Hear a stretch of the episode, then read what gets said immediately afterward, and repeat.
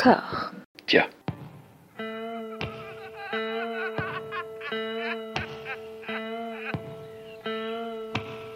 And now for something completely different. Would you like to talk about the meaning of life, darling? Sure, why not? Philosophy for two? Right. Provided the movement never forgets that it is the inalienable right of every man or woman to rid himself or herself. Agree? Thank you, brother or sister. Or sister. Where was I? I think you finished. Oh, right. I don't want to talk to you no more, you empty-headed animal food trough whopper. I fart in your general direction. Your mother was a hamster and your father smelt of elderberries.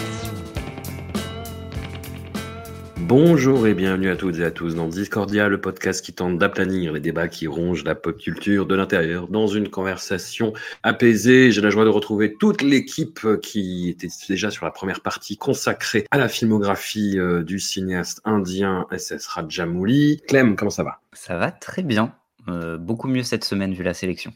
On y arrive. Amandine, comment ça va ? Rajamouli. Anouk, comment ça va ? Ça va, je suis prête à me battre. Très bien. Xavier, tu t'es laissé pousser la barbe, tu as un sabre dans le dos que tu vas lui planter dans le corps à de multiples reprises, d'un air un peu triste. Ça te prendra plus fort.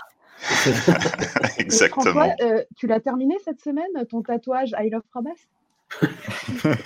L'amour pour Prabhas ne sera que plus fort, que plus beau, que plus tendre, que plus passionné après les deux films que nous allons traiter aujourd'hui. Mais avant cela, nous nous sommes rendus en 2009 et SS Rajamouli s'était déjà essayé avec Yamadonga à son genre, qui va devenir son genre de prédilection, la fantasy, les temporalités qui se chevauchent la diable. Et Magadheera, on est sur une histoire de réincarnation qui est un grand classique du cinéma populaire indien. Et là, on est à la fois dans le monde moderne. Alors, je crois que c'était Clem qui disait qu'il avait plus de mal avec les séquences modernes de Yamadonga que celles qui sont vraiment dans un univers fantasmé, les enfers, etc. Moi, ça m'a fait assez pareil, je vais vous le dire, pour Magadheera, c'est-à-dire toutes les séances contemporaines où on a ce jeune biker qui s'éprend d'une jeune fille, il ne sait pas pourquoi, ça fait des éclairs quand il se touche. Il y a plein de choses charmantes, mais j'avoue que dès qu'on arrive dans la fantaisie, c'est autre chose quand même. Il y a une autre ambiance. Ram Charan, qui est un grand acteur telugu, qui est le fils de Chiranjeevi, dont je parlais la dernière fois, un grand acteur telugu qui avait essayé de se lancer dans la politique et qui s'était planté. Et Chiranjeevi, d'ailleurs, fait une apparition dans la première chanson. Et Ram Charan, son fils, Xavier nous en parlera, il apparaît dans Triple R aussi. Je trouve que dans Triple R, c'est quand même autre chose que dans ce film-là. Là, il est un petit peu plus, plus incertain. C'est un peu le beau gosse. Hein. Là, c'est un peu le beau gosse qui n'a pas encore le charisme qu'on va lui trouver plus tard. Mais c'est vrai que du coup, tu as un côté très... lui aussi, il a une montée en puissance qui est assez flagrante, quoi. Et donc, il joue un biker qui va rencontrer une jeune fille, boy meets girl, et la girl et le boy se sont rencontrés en fait 400 ans plus tôt et ont connu un destin tragique sous la main d'un félon qui les a précipités du haut d'une falaise. Alors, c'est un petit peu plus compliqué que ça, et beaucoup plus épique, surtout. Et leurs nouvelles incarnations, en fait, vont devoir de nouveau affronter cette même ordure, hein, ce même type absolument affreux. Magadheera, Anouk, tu m'as avoué que ça t'avait cueilli, comme une petite fleur. Mais j'ai pas honte, comment ça, avouer ? Mais je ne te vilipende pas, au contraire, je félicite, j'applaudis. Tout est là, alors c'est vrai que Ram Charan, pour l'instant, il a surtout les cheveux, hein, mais c'est très bien, moi ça me suffit, hein, j'ai vu tout Green Knight juste sur les cheveux de Dev Patel, donc voilà, des beaux cheveux, ça peut faire un film. Et effectivement, je préfère aussi le côté époque, hein, je crois qu'on avait été effectivement plusieurs à le dire la dernière fois, et là, on a quand même notre sous de film d'époque ce soir, donc ça c'est cool. En gros, je trouve qu'à partir de maintenant, il arrive beaucoup mieux à gérer les différences différences de ton et les différents films qu'il essaye de mettre en un, et ça se mêle mieux. Et ouais, il n'y a pas des gros trous d'air, même si effectivement il y a des moments plus forts que d'autres. Que dire, je dis les choses que j'ai aimées. Je peux parler de Shere Khan, qui est donc un des personnages dont tu n'as pas parlé, mais qui est un ennemi au début qui s'avère être un allié 400 ans plus tôt, parce qu'il éprouve un énorme respect en voyant le héros défoncer son guerrier avant de mourir. Une scène qui est assez chouette, hein, puisqu'il fait le compte. Il arrive peut-être à plus de 100, mais l'objectif c'était 100. À 50, il se fait percer le cœur et il continue quand même, hein, il s'arrête pas. C'est une figure qui se retrouve régulièrement, on l'a dit, plus tu te fais atomiser pendant la baston, plus tu deviens fort et t'arrives quand même à défoncer des gens, quand t'es le héros, évidemment. Ram Charan, si, il fait du cheval, il est très fort à cheval, et du coup ça, il en profite dès maintenant. Il en reprofitera aussi derrière dans Triple R, mais on voit déjà son talent pour l'équitation. La moto aussi, mais quand même, l'équitation, c'est toujours plus classe. Et puis, donc voilà, Shere Khan, le personnage qui se retrouve après être un allié dans le 400 ans plus tard, parce que c'est un pêcheur qui recueille le héros, qui est dans la flotte, mais il est pas mort, il est juste pas en forme, qui le soigne à coups de gnôle. Je trouve qu'il joue très bien le côté un peu bourrin, mais avec l'œil humide facilement. Donc l'émotion dans le bourrinage, ça m'a plu beaucoup. Et il y a une scène classique, mais c'est toujours appréciable, de chanson dans un bordel avec une prostituée et le mec donc qui est complètement défoncé à la gnôle, qui en 2 secondes passe de j'ai failli mourir à, enfin il est condamné à je danse et je chante avec une bouteille en 3D à la main qui danse. Voilà, ça marche toujours. On a des éclaboussures cette fois en soudure, des étincelles en soudure qui pleuvent, c'est très joli. On a des scènes un petit peu spéciales, on sent que le côté CGI, donc le numérisé, est de plus en plus maîtrisé, mais on a quand même des scènes un peu bizarres avec une meuf, donc la meuf qui sort du personnage du héros. Bon, il y a des tentatives, il y a des essais qui sont faits, qui sont intéressants. Bon, moi, après, il y a un truc qui m'a saoulée sur la partie moderne, en gros, le gros vilain, qui était le même gros vilain sur la partie ancienne, mais qui est jaloux du héros, fait croire à l'héroïne que le héros a buté son père. Et sauf que, du coup, pendant 1 heure s'ensuit l'héroïne dégoûtée, qui fuit et qui pleure, et lui qui la poursuit, le héros, sans jamais lui dire... Non, en fait, j'ai pas buté ton père. Il lui dit j'ai pas le temps de t'expliquer. Si, t'as le temps. Juste dis-lui, j'ai pas buté ton père. T'as le temps de la menacer, de je sais pas quoi, de la kidnapper et tout. T'as le temps de lui expliquer, quoi. Bon, ça m'a un petit peu énervé. Mais sinon, il y a des scènes d'action qui sont toujours cool, notamment quand il est attaché avec l'héroïne, justement. Pareil, hein, toujours en numérique, des rochers qui sont numérisés. Donc, moi, je regardais les traces de numérique, en fait, pour voir jusqu'à Eega, où là, il y a une certaine maîtrise de la mouche. Hein. Je cherchais les traces d'amélioration du numérique, et ça va de mieux en mieux, effectivement. Et donc mon Shere Khan, mon Salomon, donc Shere Khan c'est dans la version ancienne et Salomon dans la version moderne, que j'aime beaucoup parce que donc une fois qu'il a décidé que c'était l'allié, sa mission c'était de réunir les deux âmes qui devaient se retrouver puisqu'elles s'étaient perdues dans la vie précédente, il est méga drama.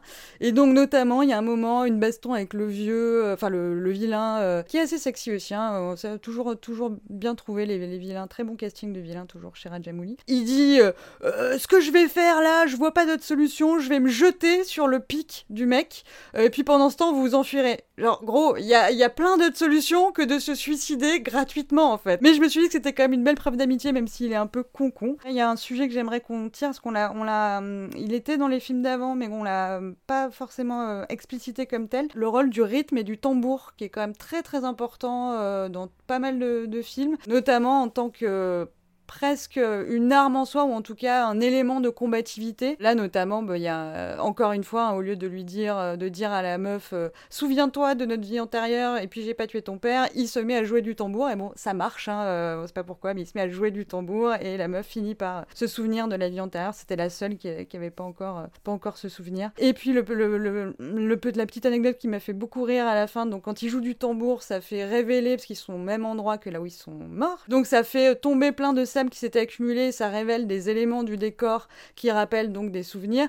Et à un moment, il déterre un crâne, qui est le crâne de gros vilain, et le crâne de gros vilain est tout petit. Il est tout petit dans son gros chapeau pointu, enfin avec des cornes et tout. Et je me suis dit que c'était un petit tacle à gros vilain, et ça m'a fait rire. Voilà, donc je sais pas, moi j'étais contente, et puis j'ai adoré le générique de fin qui a failli me faire pleurer. Bon, j'étais peut-être un peu dans l'émotion, parce que c'est générique où donc ils font une chanson sur un poisson sec, je ne sais pas, de quoi ça parle. Mais ils invitent toute l'équipe de tournage, donc t'as le casting et l'équipe. Et l'équipe, ça veut dire qu'ils font 2-3 pas de Corée, qui essayent un peu de mimer, mais qui sont pas très à l'aise. Et du coup, c'est très très mignon. Et puis ça permet de rendre hommage à tous ces gens du cinéma que tu vois pas souvent. Et du coup, je trouve ça toujours super chouchou et émouvant. Voilà, encore mieux que des bloopers. Et pourtant, on adore les bloopers. Clem. Alors, je vais totalement rejoindre Anouk sur l'enthousiasme autour de ce film. Mmh. Pour la petite anecdote, ça a été ma première rencontre avec Rajamouli, ce film-là, Magadheera. Vraiment, quand j'ai commencé à découvrir le cinéma indien, il y avait ce truc qui était très à la mode au début des années 2010. C'était tous les montages de fans sur des stars. Il y avait des vidéos montages sur Shah Rukh Khan, sur les superstars bollywoodiennes. Et un jour, en allant de montage en montage, je tombe sur un montage sur Magadheera. Il y avait beaucoup d'images du combat épique à 1 contre 100. Et je me suis dit, waouh, j'ai jamais vu ça dans un film indien. Il faut absolument que je trouve ça. Et ça a été un immense coup de cœur dès le début. Je ne l'avais pas revu depuis toutes ces années. Donc, c'était un grand plaisir de le revoir. J'avais peur, honnêtement, d'être un petit peu déçu, de me dire, bon, je suis peut-être un peu idéalisé et pour moi tout marche. C'est peut-être un peu ambitieux, mais je dirais même que je le considère comme le premier grand film de Rajamouli. C'est au-delà de, il trouve son équilibre, comme disait Anouk, il arrive à mieux gérer les tons, les différents registres. Je suis d'accord qu'il y a encore un petit souci sur la partie moderne. Et encore, ça me gêne pas tant que ça. Je trouve que vraiment, ça va se jouer sur la première séquence avec la course de moto et la première chanson, qui est vraiment très très longue, où au bout d'un moment, on se dit, mais quand est-ce que ça s'arrête ? C'est pas possible. Une fois qu'on a passé cette partie-là, je trouve qu'il réussit pour la première fois quelque chose qu'il n'avait encore jamais réussi dans un seul de ses films, c'est l'aspect romance. On y croit à cette romance, elle est plutôt bien gérée, il y a des vrais moments mignons, attachants. On s'attache au couple, en fait, ce qui m'était pas arrivé sur les 6 précédents films. Miracle, il y a même une scène où il a réussi à me faire rire, là où la comédie, c'était quand même ce qui faisait partir en courant sur ses films d'avant. C'est la première scène de l'arrêt de bus, où il part en courant parce qu'il a vu que sa bien-aimée qu'il ne connaît pas est à l'arrêt de bus, et il y a tout un malentendu qui se joue sur cette scène-là, et je trouve que c'est vraiment très drôle, c'est bien écrit, ça fonctionne. Donc déjà, il y a cette partie-là qui est rassurante. Ça m'a fait rire, parce qu'il y a je parlais sur Yamadonga du motif un peu Cendrillon, l'héritière maltraitée par sa famille d'adoption.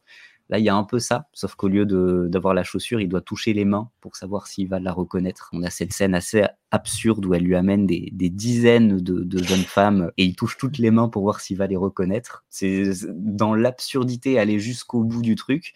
Je trouve que ça fonctionne, là où sur ses précédents, ça avait tendance à être vite lourd. Là, il y a quelque chose qui se fait. Je vous trouve un peu dur avec Ram Charan, parce que moi, je le trouve vraiment très, très bon. Voilà, j'aime beaucoup Ram Charan. Et même si, effectivement, il n'a pas encore la maturité du jeu qu'il va développer plus tard, il n'a pas encore tout son charisme, il y a un côté un peu jeune beau gosse, mais qui sait jouer quand même. Ce côté faux rebelle sur sa moto, là, qui relève des défis et qui est quand même très crédible en guerrier épique quand on bascule sur l'autre partie. Et ça fait vraiment plaisir à voir, et un vrai personnage féminin, très très bien écrit par rapport à ce qu'on a vu encore une fois. Je trouve que Kajal Aggarwal apporte vraiment une identité, une force à son personnage. On pourrait la limiter, si on la regarde sans le contexte, à se dire c'est quand même un peu la demoiselle en détresse. Je trouve qu'il faut quand même remettre dans le contexte, voir à quoi ressemble le cinéma populaire indien de ces années-là, les rôles qu'on propose aux actrices à l'époque, et encore plus sur les industries du sud de l'Inde. Le cinéma hindi a quand même été dans les précurseurs de ramener ces rôles de femmes fortes. Quand on regarde les films tamoul, telugu de ces années-là, il y a quand même un gap qui peut piquer, et on l'a constaté sur le dernier épisode de toute façon. Je trouve qu'elle a une vraie personnalité, elle a un charisme naturel, de toute façon c'est une très bonne actrice. Et voilà, rien que ça, le fait que la romance fonctionne, on voit que petit à petit, il rajoute d'autres cordes à son arc, là où avant, tout ce qui l'intéressait, on le sentait, c'était le côté métaphorique, épique, l'action. Il va venir s'intéresser un peu plus à l'humain, tout simplement, au centre de son cinéma. Et cette humanité-là, ça va amener une vraie progression et une vraie capacité à émouvoir le spectateur à plein de moments, quoi. Et ça, c'est vraiment quelque chose que j'apprécie. Et puis, trouver le motif très présent dans le cinéma populaire indien, de la réincarnation. Vous en aviez parlé pas mal de fois sur Kajol, sur la rétrospective Kajol. C'est un motif qu'on retrouve beaucoup à Bollywood, mais dans toutes les industries. Et je trouve qu'il en fait vraiment quelque chose qui lui ressemble, en fait, qu'on n'a pas vu ailleurs. Ça, c'est du pur Rajamouli. Il garde tout ce qui fait la définition même de son cinéma et à se réapproprier cet aspect-là sous une dimension bien plus mythologique, bien plus épique que ce qu'on a pu voir avant. Et j'aime beaucoup ça. D'ailleurs, on aura sûrement plein de très très bons films de réincarnation à conseiller, mais récemment, j'ai revu un film très mauvais que j'ai envie quand même de placer, qui est Love Story 2050. Avec Priyanka Chopra, et c'est le truc le plus absurde. C'est un concept de réincarnation, donc un homme qui a une machine à voyager dans le temps, et quand sa copine meurt, au lieu de la sauver dans le passé, il va chercher sa réincarnation dans le futur. Donc si vous voulez voir un nanar vraiment absurde, il y a ce film-là qui existe, ça mérite d'être cité. Et juste un dernier point, c'est une nouvelle collaboration avec son réalisateur, son directeur de la photographie, Senthil Kumar. Je trouve que c'est sur ce film-là qu'ils se trouvent. Ils bossent ensemble depuis Sai, mais c'est vraiment sur ce film-là qu'ils se trouvent. Et pour la petite anecdote, le seul film de la sélection aujourd'hui qu'il n'a pas filmé, c'est celui dont on va parler après. Ouais. Et ça se sent, en fait. Visuellement, il y a une qualité, une charte graphique qui arrive sur ce film-là et qui va définir tout le cinéma de Rajamouli après. Et c'est vraiment visuellement, il a pris 10 ans de qualité d'image par rapport à ce qu'on a vu la dernière fois, quoi. C'est incroyable. Anecdote assez folle, en fait. Matt Groening, le créateur de la série Les Simpsons, a créé une nouvelle série d'animation qui s'appelle Désenchanté en français, Disenchantment en version originale. Et il cite comme source d'inspiration Magadheera et les films de Rajamouli en général, mais surtout Magadheera. Et c'est ce qui a aidé aussi à ce que Rajamouli soit plus connu aux États-Unis. Même si ça n'a pas franchement percé, mais beaucoup de lecteurs et de fans de Matt Groening ont dit quoi ? Qu'est-ce que... Amandine, est-ce que tu as été enchantée ? Toi aussi. Alors, je ne vais pas te poser de questions sur l'historique de la réincarnation au cinéma indien. Rassure-toi. Moi, un film de réincarnation que j'aime bien, c'est Love Ajkal, dans les merdouilles bollywoodiennes. Alors, Magadheera, je l'avais déjà vu parce que j'avais découvert Rajamouli avec Eega et je m'étais empressée de regarder, d'essayer d'en voir d'autres. Et donc, j'avais vu déjà Magadheera. Donc, c'était un film que j'avais vu il y a plusieurs années, que je n'avais jamais revu, que j'aime beaucoup, aussi. Il est au-delà d'un exercice, je ne le placerais pas du tout comme un lieu qui serait un pré-Baahubali ou quoi. Je pense que c'est un vrai film qui déjà contient beaucoup de choses, beaucoup d'éléments de ce qui fera son style, sa patte. Mais c'est plus qu'un exercice, c'est plus qu'un film test. Je pense que c'est vraiment quelque chose qui est très abouti dans ce qu'il veut faire en tant que film. Il y a un côté très bande dessinée que j'aime beaucoup, dans la façon notamment, Anouk l'a rappelé, de représenter le gros méchant. Une fois qu'on récupère son squelette, c'est complètement visuellement très pas du tout réaliste. Enfin, c'est vraiment très intéressant ce qu'il arrive à faire, et je trouve qu'il prend aussi, là il y a un vrai plaisir à construire ses décors, un vrai plaisir visuel au décor. J'adore vraiment l'espèce de petit bout de terre avec la grosse statue, et puis il y a les sangas qui essayent de passer. Enfin, tout ça, j'adore, moi, ces espèces de lieux qu'il arrive à dessiner et à nous faire acheter, en fait, complètement en tant que spectateur. On en verra plein, surtout dans Baahubali. Mais là, je trouve qu'il y a vraiment quelque chose du plaisir visuel de construire un univers, un lieu qui est complet, un lieu qui se comprend et qui est complet. Alors, je ne vais pas répéter tout ce que vous avez dit. Moi, j'ai 3 mini-points. Le tout petit point, déjà, c'est un des...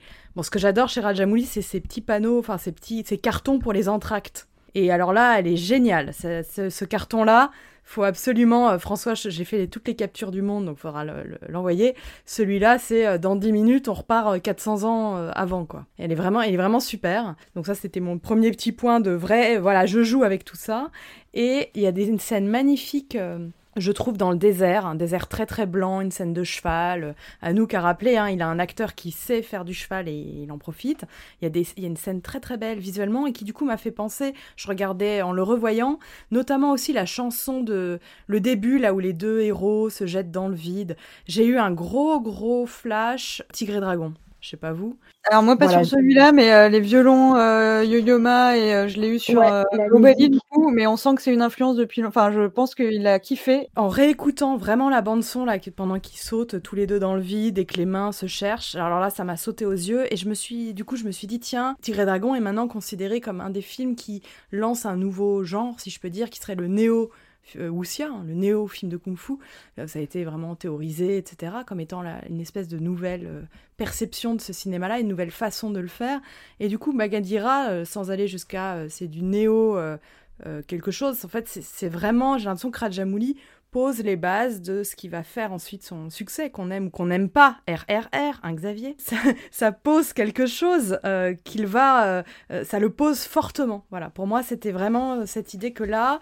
il dépose une trame qui sera suivie ensuite. Et un dernier petit point aussi qui m'a...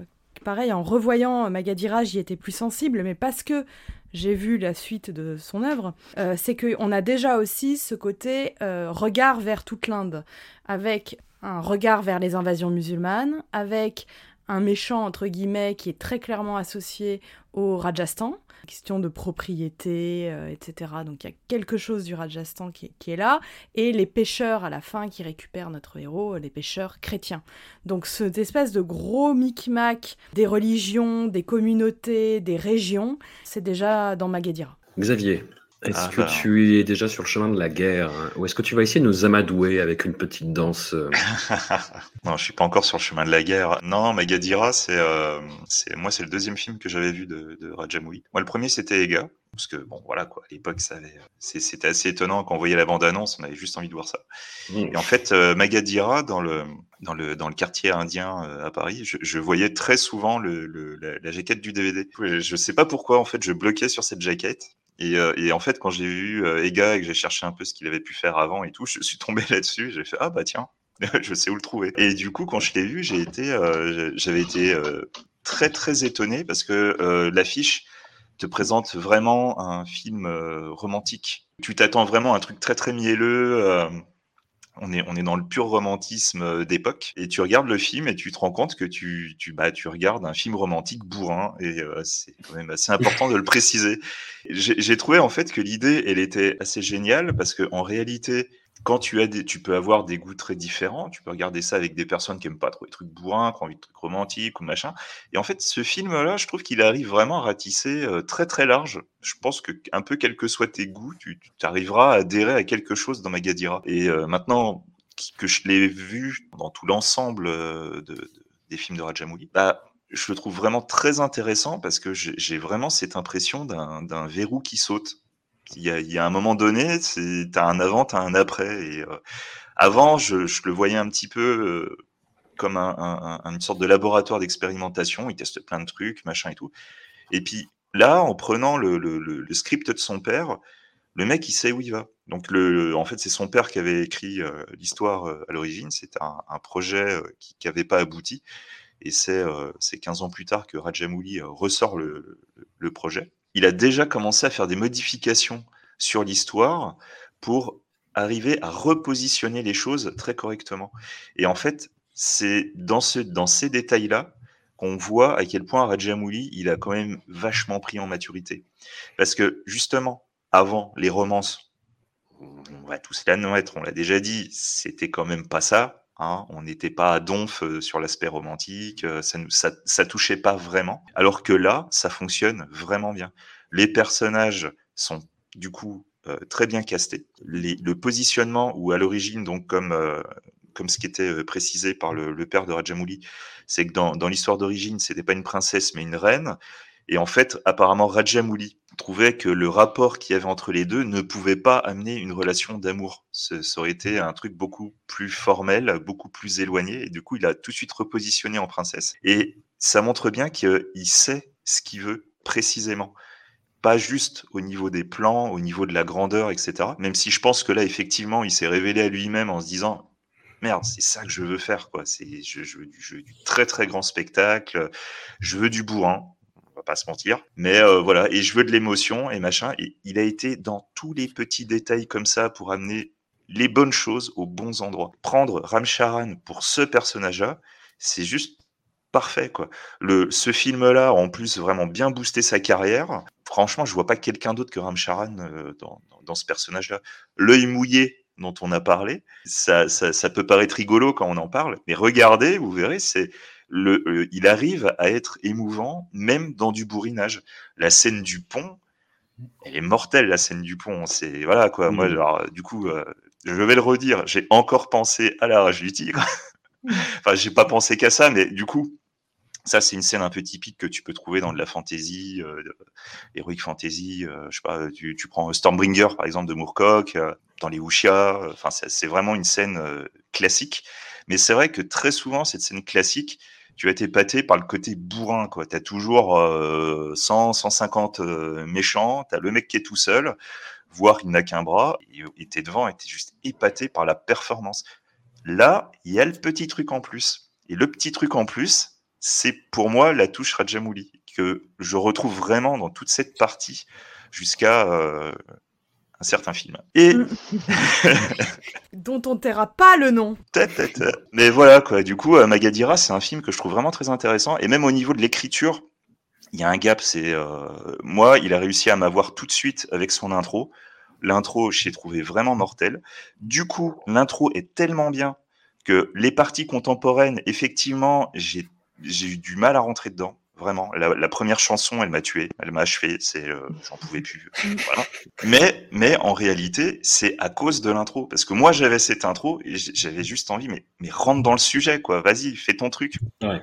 Fort heureusement, la scène de la main arrive assez tôt, et à partir de ce moment-là, eh ben, tu te fais prendre. Il arrive à faire ce petit truc, ce côté un petit peu comédie, romance et tout, où évidemment le héros va chercher cette femme, alors que la femme, elle a juste envie de s'amuser un peu avec lui, ce qui amène des quiproquos, etc.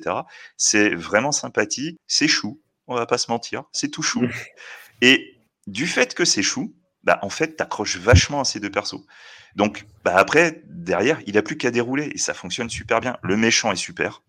Je trouve que vraiment, il y a vraiment tout. Et au niveau, toujours de l'écriture, moi, j'aime beaucoup, en fait, les rapports qui sont faits entre la partie contemporaine et, justement, les échos qu'il va y avoir avec 400 ans plus tôt.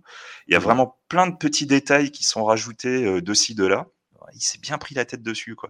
Il a même été jusqu'à un moment, il avait rajouté une scène qui était une scène dans un musée, du coup, qui n'est pas dans le film, où en fait, elle allait récupérer le foulard de son incarnation précédente et qui donc allait amener à la scène du cheval, mais qui du coup a été modifiée parce qu'en fait, c'était trop long en fait pour amener le musée, pour amener le fait qu'elle récupère ce foulard, etc. Enfin bon, bref, du coup, il a viré ça. Donc, pareil au niveau du rythme, il sait ce qu'il veut faire. Et je le remercie beaucoup parce que ce que j'appellerais l'ellipse infernale chez Rajamouli, il s'est vraiment calmé dessus. Et t'es plus en mode « Ah ouais, c'est bien. Ah, attends, là, non, on est passé sur une autre scène. Ok, pardon, j'étais pas prêt. » Apparemment, il disait qu'il avait vu une série télé d'Hitchcock qui l'avait vachement marqué et du coup, qui avait un peu changé sa manière de raconter avec les flashbacks infernaux. Parce qu'il s'est dit « Putain, en fait, Hitchcock, il raconte, il révèle déjà le secret dès le début et pourtant, il arrive à tenir le suspense. » Et du coup, apparemment, c'est ça qui lui a dit « Je vais faire une intro où déjà, je raconte, même si tu révèles pas. Mais du coup, ça va ajouter de la tension dès le début. » Enfin, donner des pistes d'explication, mais pas complètes, quoi, pour maintenir le suspense. Ouais, non, mais c'est vrai. Et du coup, histoire d'enfoncer un peu le clou sur le cinéma asiatique. Moi, Rajamouli, c'est vrai que, du coup, j'ai quand même essayé vraiment de trouver l'info, mais j'ai pas trop trouvé une interview ou autre où il le dit très clairement. Mais c'est vrai que je trouve qu'il y a une influence du cinéma hongkongais qui est assez énorme dans ces films. Et là, pour moi, c'est voilà, il y a plein de scènes. Si on remettait ça dans le contexte HK 90 et tout, ça irait mais parfaitement, quoi. Enfin, pour moi, voilà, Magadheera, c'est vraiment un film à voir. Vous laissez pas avoir par le côté romantique, parce que je sais que certains bourrins vont se dire ah ouais mais non. Mais, ça va être un peu chiant et tout. Non, ça fonctionne, vraiment. Et pour en mettre en contexte, là on est en 2009, Magadheera, c'est le film à l'époque le plus cher du cinéma Telugu.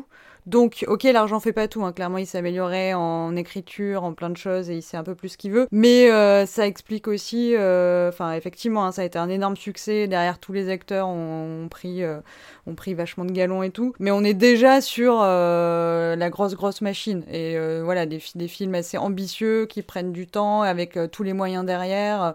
Je pense pas que l'industrie Telugu était pauvrette avant, donc à mon avis, on est sur des gros budgets, quoi. Et ça va pas s'arrêter, puisqu'après il fait, à part sur le suivant, qui a une petite pause, sinon il va faire que battre des records de thunes sorties et rentrées, quoi. Alors justement, le suivant m'a fait très peur.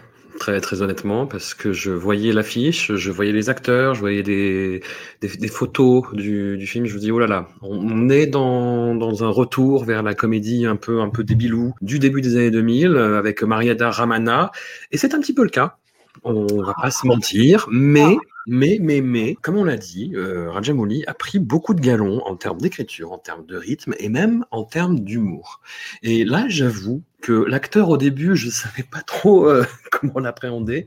Sunil, dans un registre qui est limite slapstick en plus, où il a une espèce de binôme avec un vélo qui parle. Ça m'a un peu décontenancé. Et puis, il y a la première séquence de chant qui est indescriptible, en fait, où en gros, il s'arrête au beau milieu de la circulation et il dit « Ah là là, je n'ai pas de chance !» Et en fait, il déclenche un accident et il y a des dizaines de voitures qui se mettent à voler derrière lui dans des CGI, bon, qui ont un peu vieilli, mais la scène reste quand même hallucinante et impressionnante. Et je me dis « Ah !» Il va peut-être y avoir quelque chose de drôle. Et on est sur un récit ultra classique, donc de cet individu malchanceux qui va retourner dans sa campagne d'enfance pour récupérer un bout de terrain et le revendre. Il va se retrouver au beau milieu d'un micmac, d'une embrouille familiale où en gros, c'est la famille qui déteste la sienne va vouloir le tuer en fait. Sauf que le patriarche a un principe, c'est il ne verse pas de sang à l'intérieur de la maison et donc il faut attendre que le héros sorte en fait pour s'en prendre à lui. Et lui comprend ça et du coup va tout faire pour rester à l'intérieur de la maison. Et j'avoue que le principe m'a beaucoup fait marrer. En fait. Le principe m'a beaucoup fait marrer et Amandine parlait justement du fait que Rajamouli s'amuse avec les cartons d'interlude. Celui-là c'est s'il vous plaît ne sortez pas. Voilà. Et du coup ça m'a fait marrer. Clem, est-ce que ça va ? Est-ce que tu as toléré ce film quand même ? Tolérer, c'est peut-être le mot, effectivement. Oh. Alors, vraiment, quand on lance le film, j'ai eu extrêmement peur par le fait qu'on entend parler le vélo avant le personnage principal. Et oui. Ça, je pense qu'il y a quand même des choses comme ça qui annoncent un film peut-être très compliqué. C'est pas le cas. Comme tu l'as dit, il a quand même mieux maîtriser les genres, il sait mieux ce qu'il fait. Je suis tombé sur une interview que j'ai trouvée assez intéressante de Rajamouli, qui l'a faite peu de temps avant la sortie du film. Et le journaliste lui rappelle qu'avant Magadheera, il disait qu'il maîtrisait mal deux genres, c'était la romance et la comédie. Donc c'était...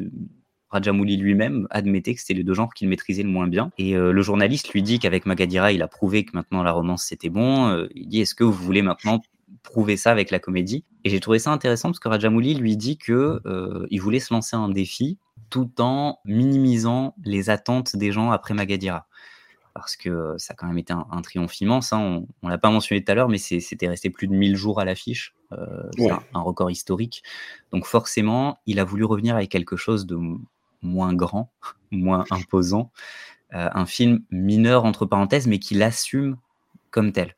Et lui disait qu'il voulait quitter une comédie peut-être un peu plus lourdingue pour la comédie de situation, qui est un peu inattendue dans son cinéma. Il y a quelque chose d'un peu plus absurde. Et, enfin, le mot est peut-être un peu ambitieux, mais par rapport à ce qu'il nous a fait avant, c'est quand même plus fin, plus écrit. Après, j'avoue que sa maîtrise permet à ce que ce soit pas catastrophique. Ça nous évite de tomber dans un film tout simplement désagréable. Personnellement, j'ai pas vu plus qu'un téléfilm qui a la sympathie de durer 2 heures. Ça, c'est quand même une politesse qu'on saura apprécier. Ça dure à peine plus de 2 heures. Et avec le concept, c'est déjà pas mal de tenir aussi longtemps. Avant d'arriver dans la maison, on passe, il y a une séquence de bien 15-20 minutes dans un train. Et on est vraiment sur un niveau de... c'est un téléfilm de Noël avec du beau temps, quoi. Mais c'est long, c'est très très long. il y a un gros problème de rythme. Voilà, c'est le vrai souci que je tirerais du film, c'est qu'il y a un gros problème de rythme et que peut-être en ayant un récit encore plus court, on aurait pu gagner en efficacité. Ce que j'ai apprécié, c'est la vraie nouveauté pour moi dans le cinéma de Rajamouli, c'est que pour le coup, on ne s'intéresse pas du tout à une figure héroïque. On ne va pas s'intéresser à quelqu'un qui est quasiment divin, ni même à un personnage banal qui va devenir un héros. On a un personnage principal qui, comme tu l'as dit, dès la scène, dès la chanson d'introduction, annonce qu'il n'a pas de chance et qui est un homme banal, entre parenthèses, perdu dans son quotidien, qui ne sait pas ce qu'il fait là, qui ne va jamais résoudre le conflit par la force. Il ne va pas se découvrir soudainement des super pouvoirs de bataille. Voilà, j'ai trouvé ça intéressant de voir Rajamouli traiter un homme du peuple, en fait, tout simplement, dans un film qui est moins exigeant, qui demande moins d'héroïsme de sa part, et qui a quand même quelques bonnes idées. Il détourne, par exemple, le cliché qu'on a très souvent dans le cinéma indien du train, avec le héros qui tend la main pendant que l'héroïne court. La manière dont il détourne ça en disant « Ouais, il fallait juste tirer l'alarme », j'ai trouvé ça vraiment assez drôle, pour le coup. Donc voilà, il y a quelques bonnes idées, le concept est sympathique. Voilà, pour moi, c'est un film banal, mineur dans la filmographie de Rajamouli, mais on est sorti quand même d'une session avec des films parfois foncièrement mauvais. Là, c'est pas le cas. C'est pas un mauvais film. C'est une petite pause, une entracte entre Magadheera et son prochain gros film. Oui, la figure du train, on en avait parlé dans Kajal et moi. Ça a surtout été popularisé avec cette image de Kajal et Shahrukh qui se poursuivent dans Dil Valley. Dulanila Lehenge. Le train, Amandine, dans le cinéma populaire. Non. Non, il y en a trop. Non, c'est plaisant, mais moi, je me suis un peu demandé quand même ce que faisait ce film, tu vois, dans la filmographie. Enfin, je veux dire, pourquoi quand t'as lancé un programme de la NASA, d'un coup, tu te découvres une passion pour les avions en allumettes. Enfin, j'ai pas trop compris, en fait. C'est pas déplaisant, je vais pas mentir, hein, j'ai parfois fait un peu pause, parce que je m'ennuyais un peu quand même, voire beaucoup. Je suis pas très, très, très, très fan de l'acteur Sunil, par ailleurs.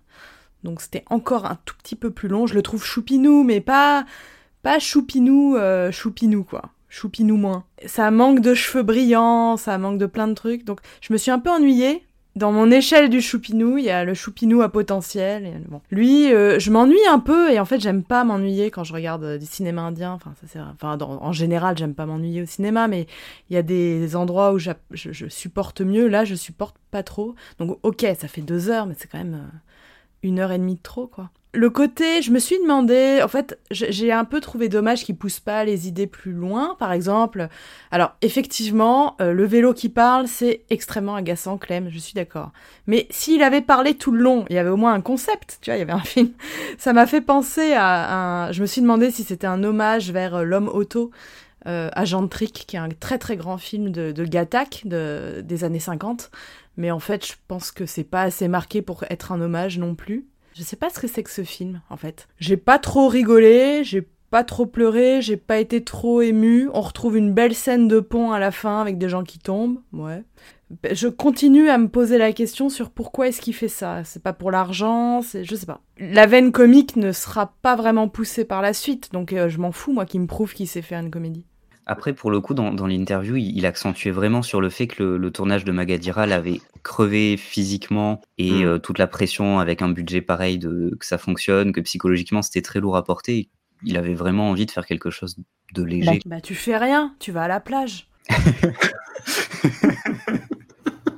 Tu fais pas un film de vélo qui parle, bordel. Bah tu fais pas un... Ouais, c'est ça. Bah je sais pas, hein. Non, mais peut-être que pour lui... Alors, moi, j'aime bien le concept. Hein. Pour me reposer, je fais un film. Ça me rappelle, pareil, tu sais, quand tu regardes les interviews de Wong Kar-wai qui t'explique que Chungking Express, c'était pour se reposer, descendre du temps, quoi. Ouais. Et accessoirement, remplir les caisses. Mais ce qui n'était pas le problème de Rajamouli. Il y a quand même un problème, il y a quand même un mystère. Il a plein de fric, il a un succès incroyable. Vous êtes comme toute la famille de l'héroïne qui se moque de son carnet de croquis et qui dit « Ah, pourquoi tu dessines ? Eh, t'as d'autres choses à faire, trouve-toi un mari. » On dirait vraiment, vous êtes les bad boy, bad girl du film, quoi. Bah vas-y, Anouk, défends-le. Je sais pas, est-ce que c'est mon tour, François ?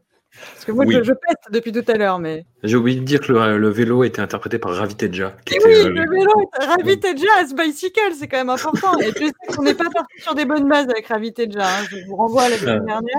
Voilà, c'est l'acteur de Vikram Arkudu. Du coup, Non, mais voilà, déjà, tu vois la liste du casting sur la fiche IMDB, tu te dis, OK, ça va être intéressant. Ça me fait peur, moi aussi, Ravi Teja à ce bicycle. Mais je me dis, il se passe un truc, tu vois.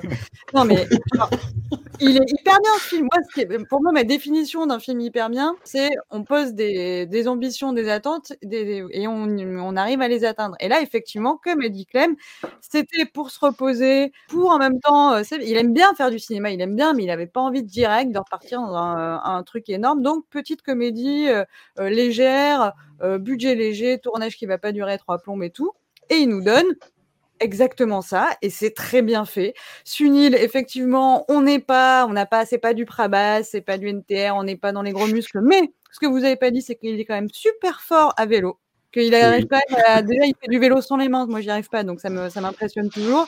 Il fait du vélo plus vite que les autos, il saute des falaises et tout à vélo, il y a quand même un peu de la cascade, et moi je respecte ça. Après, il fait partie de ces personnages, comme on verra aussi dans Eega, qui sont effectivement pas des super-héros, mais souvent les personnages, même quand ils ont des super-forces, sont quand même assez faibles, c'est des underdogs, un peu des perdants de base. Donc voilà, lui, il est sauvé par son innocence, son cœur pur et sa sympathie globalement. Effectivement, donc c'est un film qui est inspiré d'un film de Buster Keaton que j'ai pas vu, mais voilà, c'est très très slapstick et ça fonctionne quoi. Alors ça démarre déjà, j'ai vu Sekar, donc j'étais super contente. Malheureusement, il le bute au bout de 3 minutes, donc j'ai dit bonjour Sekar, au revoir Sekar. Puis effectivement, on a le vélo qui parle, qui reviendra à la fin, donc ça fait un peu genre c'est moi le vélo. Vous vous demandez probablement comment je suis arrivée dans cette position. Oui. Mais bon, c'est sympatoche. Effectivement. Je trouve que l'intro du personnage et de son vélo, c'est un peu bizarre, mais ça fonctionne. Ensuite, on a la scène qui introduit la famille qui fait très flipper donc la famille qui ont une hospitalité légendaire, c'est leur culture, c'est hyper important pour eux. Et en même temps, ils butent tout le monde dès qu'il y a un mot de travers. Donc, je trouve que c'est tous ces personnages, que ça soit le père qui est hyper charismatique, qui est hyper inquiétant et en même temps très très affable et doux. Ces deux fils qui sont un peu nos Prabhas de substitution en attendant, parce que genre ils sont énormes, ils sont super musclés et ça fait toujours plaisir. Cette scène-là, ça fonctionne. Moi, je suis désolée, le train, ça a grave marché sur moi quoi. Toute la rivalité qu'il y a avec le passager avec qui il s'embrouille, et puis après il essaye de rejouer des scènes de héros romantiques et il se plante à chaque fois et l'autre il lui laisse rien passer, il se fout de sa gueule.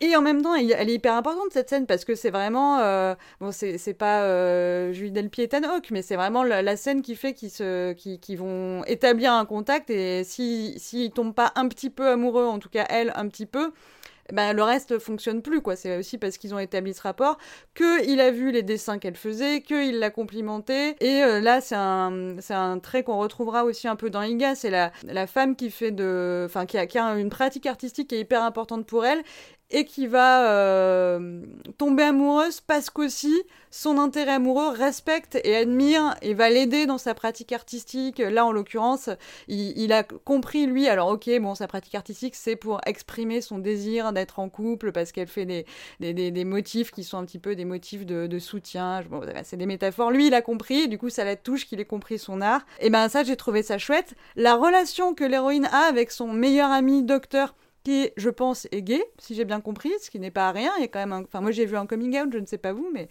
j'adore leur relation d'amitié qui est super complice, et en même temps, ils sont tous les deux super lâches vis-à-vis des parents. Les parents qui sont des caricatures de parents indiens, et en même temps c'est drôle quoi, c'est vraiment ils veulent à tout prix qu'ils se marient, ils en font des caisses et tout. Je trouve que ça fonctionne de ouf. Il y a un jeu de mots alors je suis toujours un peu difficile dans les jeux de mots, mais là ça m'a fait rire.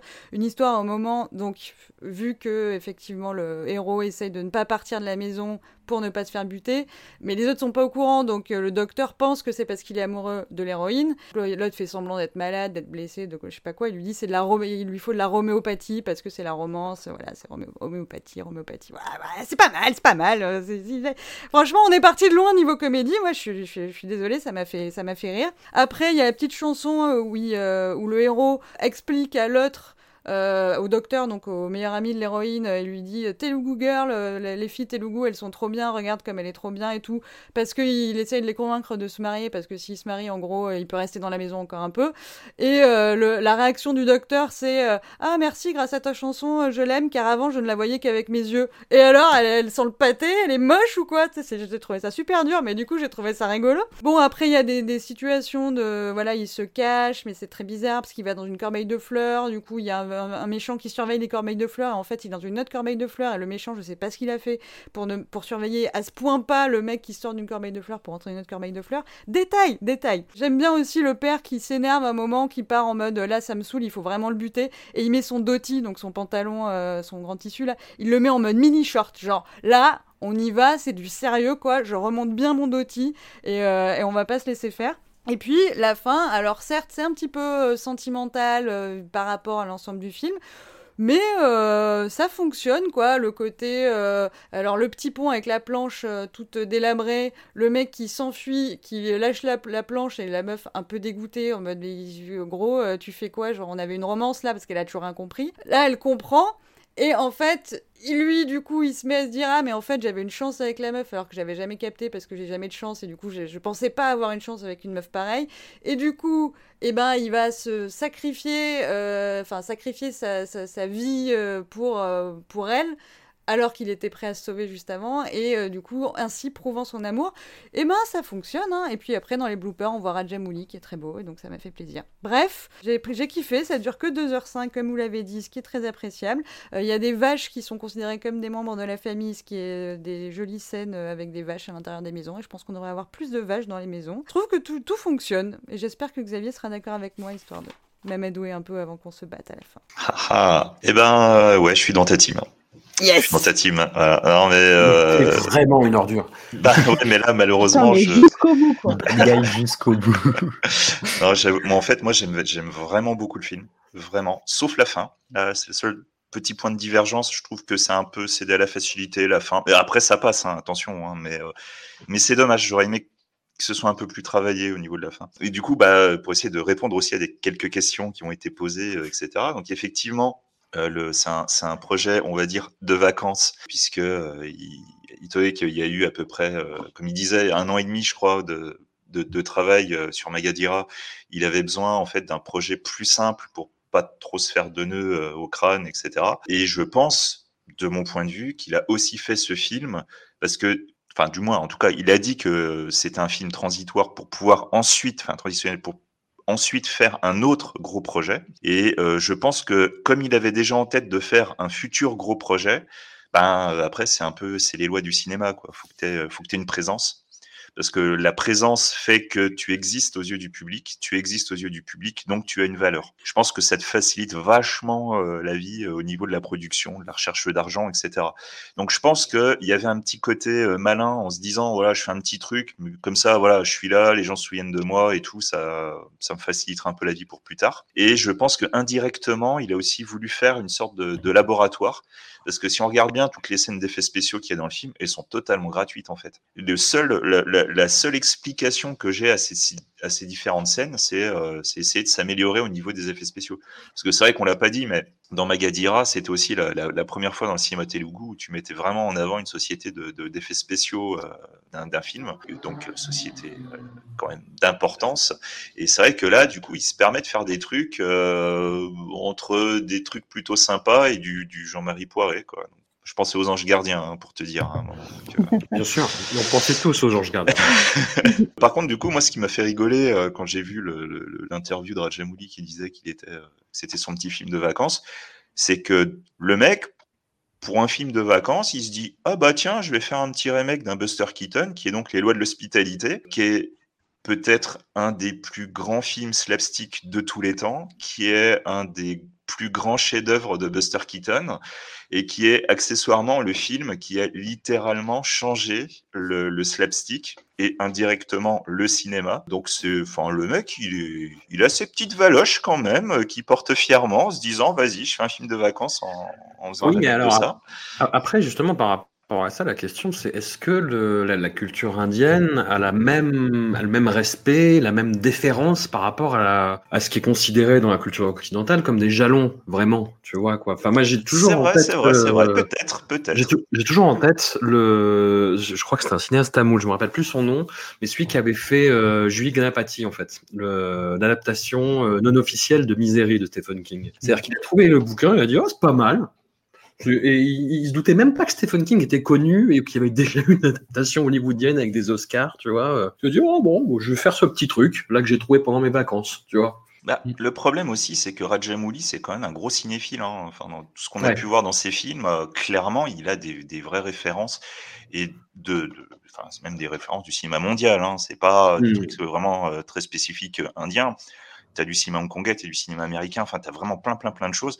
Moi j'ai vraiment beaucoup de mal à croire qu'ils se rendent pas compte de ce que c'est qu'un des chefs-d'œuvre de Buster Keaton. Après, cependant, c'est vrai que du coup pour l'émission, j'ai aussi découvert que dans le cinéma indien, en fait, c'était pas le premier à avoir fait un remake des Lois de l'hospitalité. Il y en a eu un en 2002 déjà. Donc c'est peut-être comme ça qu'il a découvert, mais dans l'absolu, je trouve que c'est vraiment intéressant cette manière d'essayer de se réapproprier le slapstick en mode indien. Je trouve des références au cinéma hongkongais parce qu'il y a des moments, je trouvais qu'on frôlait la comédie cantonaise quand même. Non, on est encore blessés. On parle pas de ça comme ça avec légèreté. Il y en a qu'en ont bouffé, hein, de la comédie du Wong-jing et tout. Moi, j'avais vu un truc une fois, et je trouve que c'est tellement vrai, c'est la comédie cantonaise. C'est un plat fin et délicat, mais qui nécessite un palais en acier trempé. Ce qui est vrai. Je pense que voilà, il a voulu certes s'essayer à la comédie en reprenant un classique du slapstick, parce que du coup, le slapstick étant quand même aussi très très visuel, et Rajamouli étant quelqu'un de très très visuel, je pense que ça lui correspondait assez bien. Et il se permet quand même pas mal de petites fantaisies de ci, de là. Donc certes, j'ai déjà dit au niveau des effets spéciaux. Il y a aussi cette manière d'essayer d'iconiser des choses qu'on n'iconiserait pas en temps normal. Et je pense en l'occurrence à son pas de porte. Ceux qui écoutent ce podcast sont en train de rigoler parce que je parle de l'iconisation d'un pas de porte. Mais quand vous allez voir le film, il y a un vrai pas de porte jaune avec des petits dessins dessus et tout, machin. Voilà, et ce truc, dès que tu le vois, tout de suite, ça fonctionne. Il y a toute une mécanique qui est créée. Et c'est vrai qu'on est vraiment dans le registre de la comédie, enfin dans la structure de la comédie, parce que la comédie en cinéma, c'est quand même une des choses les plus difficiles à faire, parce que ça nécessite de préparer ton effet. Et je trouve que là, en l'occurrence, il y arrive vraiment très bien, quoi. C'est juste avec un petit plan sur ce pas de porte, très souvent, t'es là, tu fais ah, tu te mets à attendre la chute, tu te mets à attendre le petit pas dehors, et puis de l'autre côté, tu vois les gars avec leur petite machette, dès qu'ils se rapprochent de ce fameux pas de porte ou machin, et ils arrivent tous à coup de 40 avec des machettes, c'est toujours très drôle. Moi, je suis un peu comme vous aussi au début du film, le personnage principal, j'étais pas donc dessus, j'étais assez perplexe. Puis, je sais pas, au bout d'un moment, ça marche. En fait, ça marche. Tu te mets à bien l'aimer, tu te dis, bon, il est un peu concon, mais il est quand même sympa et tout, machin. Donc, voilà. Bon, après, les lois de l'hospitalité, à l'origine, ça doit durer 1h10, 1h15. Voilà, avantage qui tonne. Voilà. Donc, c'est vrai que 2 heures, c'est peut-être un petit peu long, on va pas se mentir. Le début est un peu long, mais moi, je trouve que c'est un film qui mérite vraiment d'être vu. Je le trouve vraiment intéressant. Et encore une fois, quand je parle de l'expérimentation, c'est aussi parce que dedans, on trouve pas mal de choses qui vont faire écho avec les films suivants. Donc, SS Rajamouli a pris des petites vacances avec son film précédent et il revient aux affaires. Et quelles affaires, bon Dieu, avec Eega en 2012, le film avec lequel je pense beaucoup de gens ont découvert SS Rajamouli parce que c'est le film qui a le plus tourné en festivals internationaux en fait, sur la base de son pitch complètement pété du bulbe et de son exécution absolument incroyable. Alors l'histoire est très simple, boy meets girl, encore une fois, voilà, un jeune homme un peu maladroit mais charmant, hein, qui est dans cette façon de secouer la tête comme ça, d'un air un peu enjôleur. Et la jeune fille au début n'est pas forcément intéressée, puis elle le trouve attendrissant. Mais arrive dans cette histoire d'amour, dans cette idylle débutante, un grand méchant, Sudeep, joué par l'acteur Kannada Sudeep, qui est absolument incroyable dans le film, mais on y reviendra plus tard. Et en gros, qui est une espèce de businessman, mafieux, foireux, qui aimerait bien draguer cette jeune fille, Bindu, et donc se débarrasse de son soupirant qui était en train de ravir son cœur, Nani. Donc Nani meurt au bout une petite demi-heure de film, se réincarne en mouche et a pleinement conscience de ce qui lui est arrivé dans sa vie antérieure et va décider de se venger de celui qui l'a assassiné, de Sudeep, tout en renouant contact avec son amour, qui va comprendre de façon instinctive et un peu téléphonée, il faut le dire, qu'il s'agit de son ancien amoureux qui s'est réincarné en mouche. Voilà, le pitch est complètement aberrant et il faut se dire que le film ne baisse jamais les yeux devant l'absurdité, l'incongruité de cette histoire, mais au contraire l'assume totalement et l'exploite de la façon la plus jubilatoire possible. On parlait de slapstick, de comédie de situation. Eega pousse ça dans des retranchements, mais que je n'ai jamais vu. Moi, j'avais mal au ventre à la fin, la première fois que j'ai vu ce film, en fait. Il fallait que je fasse des pauses, il fallait que je reprenne. C'est la performance de Sudeep, comme je le disais, qui est vraiment, qui joue le mec qui se fait emmerder par cette mouche et qui n'en peut plus, en fait, qui craque nerveusement et qui devient de plus en plus fou au fur et à mesure du film. Il est génial. On est sur vraiment la pleine exploitation des effets spéciaux, des CGI. Rajamouli s'est beaucoup torturé la tête en fait pour savoir comment donner cher à son histoire et finalement il a laissé tomber les effets en dur qui visaient à l'origine pour faire du CGI à tout crin, et certaines scènes ont un peu vieilli à ce niveau-là, mais c'est pas grave parce que le film a cette putain d'énergie comique absolument irrésistible. C'est un plaisir total, Amandine. Ah oui, puis moi, plus je le revois, plus... à cause de toi en partie, mais plus je le revois, plus je me dis que ce film est vraiment génial. Enfin, on avait déjà senti chez Rajamouli cette... j'ai presque envie de dire cette énergie du désespoir, c'est d'aller jusqu'au bout de quelque chose. Enfin, Magadheera nous avait montré qu'on ne s'arrêtait pas devant des petits détails ou des petites envies. Là, c'est l'envie maximale. Récit de vengeance, récit de réincarnation, en mouche. Et autant, je me rappelle très très bien de ma première vision de m'être dit, mais c'est pas possible, on va pas finir le film avec une mouche, quoi. Et plus on avance, plus ça fonctionne, si je peux dire. Et ce qui était une romance un peu banale au début, où je commençais un peu à regarder en l'air, se transforme en un autre film. Et là, on a beaucoup parlé des ruptures de ton et des ruptures de rythme chez Rajamouli. Alors celle-là, elle est quand même... Elle est historique, je pense, dans l'histoire du cinéma indien. C'est de faire une rupture de ton, une rupture de rythme, un récit de réincarnation, mais complètement barré. Et il y a beaucoup de scènes qui me plaisent toujours autant. Les scènes où on arme la petite mouche, on lui bricole des petites armes, ça j'adore, ou la petite mouche qui essuie le sang qui a perlé sur son front, enfin des trucs, j'ai pas envie de spoiler, mais il y a des milliards de détails où on se dit, mais le gars non seulement il a voulu faire ça, mais il l'a vérifié, il l'a validé, et il nous le donne à voir. Et quelqu'un qui fait ça, c'est forcément un génie, quoi. Et je suis aussi, par contre, en le revoyant, revoyant, je me suis rappelé que pendant très longtemps, il y a une chanson qui m'a beaucoup énervée, un peu... je suis nulle, mais l'espèce de chanson de la mouche, là, qui danse, où je me dis, non, ça, c'est vraiment... Pendant plusieurs fois, je me suis dit, celle-là, non. Et cette année, c'est oui. Je sais pas pourquoi. Cette année, j'avais envie de l'écouter à fond. Alors que vraiment, c'était pour moi un des points noirs du film. C'était, je me dis, ah non, là, quand même, je suis pas prête. La mouche techno qui danse, c'est pas possible. Si. J'aime aussi beaucoup on en a parlé la fois dernière, là déjà Magadheera nous montrait ça, mais pour moi, et je suis un peu obsédée avec l'idée du décor, le décor des films, je trouve que Rajamouli est un génie du décor. La maison devient traquenard, tous les détails sont pensés, on se promène dans ce qui serait... une espèce de maison moderne, mais qui se transforme en piège tout le temps. Enfin, j'aime tout j'aime tout dans le méchant, j'aime tout dans ce décor. Vraiment, moi, j'ai toujours été conquise par Eega, et au-delà même de du côté un peu culte, en mode, tiens, regarde, il y a un film indien complètement barré, qu'on a souvent accolé au film. C'est d'ailleurs souvent les choses qu'on dit sur Eega, c'est, ah oui, c'est complètement dingue. C'est complètement dingue, mais pour de très, très bonnes raisons. Je trouve que c'est un très bon film. C'est une des comédies les plus drôles des années 2010, je le dis sans rougir, sans baisser le regard. Xavier, Bah, c'est très simple. Moi, en fait, quand j'ai vu Eega, que j'attendais beaucoup, alors, je vous raconte un peu ma vie parce que bon, c'est toujours un peu rigolo. En fait, c'est un film que j'ai découvert grâce à sa bande-annonce. Et j'avais très très envie de le voir, donc du coup, je l'avais chopé au Quartier Indien. Et je l'ai pas regardé tout de suite. J'ai passé un nouvel an, comme tous les nouvel an, un peu, voilà, chargé, on va dire. Et du coup, tu passes ton 1er janvier, t'as envie de canapé, t'as envie de douceur, t'as envie d'amour et machin. Et puis, à un moment, dans l'après-midi, je me suis dit, tiens, je vais lancer Eega, ça a l'air sympa et tout, voilà. Et ben, je me suis pris ma gifle. C'était, mais je suis amoureux du film, vraiment. J'étais amoureux du film, j'étais amoureux de Rajamouli. Ce film est vraiment exceptionnel, c'est tout ce que j'attendais suite à avoir vu la bande-annonce, et même plus.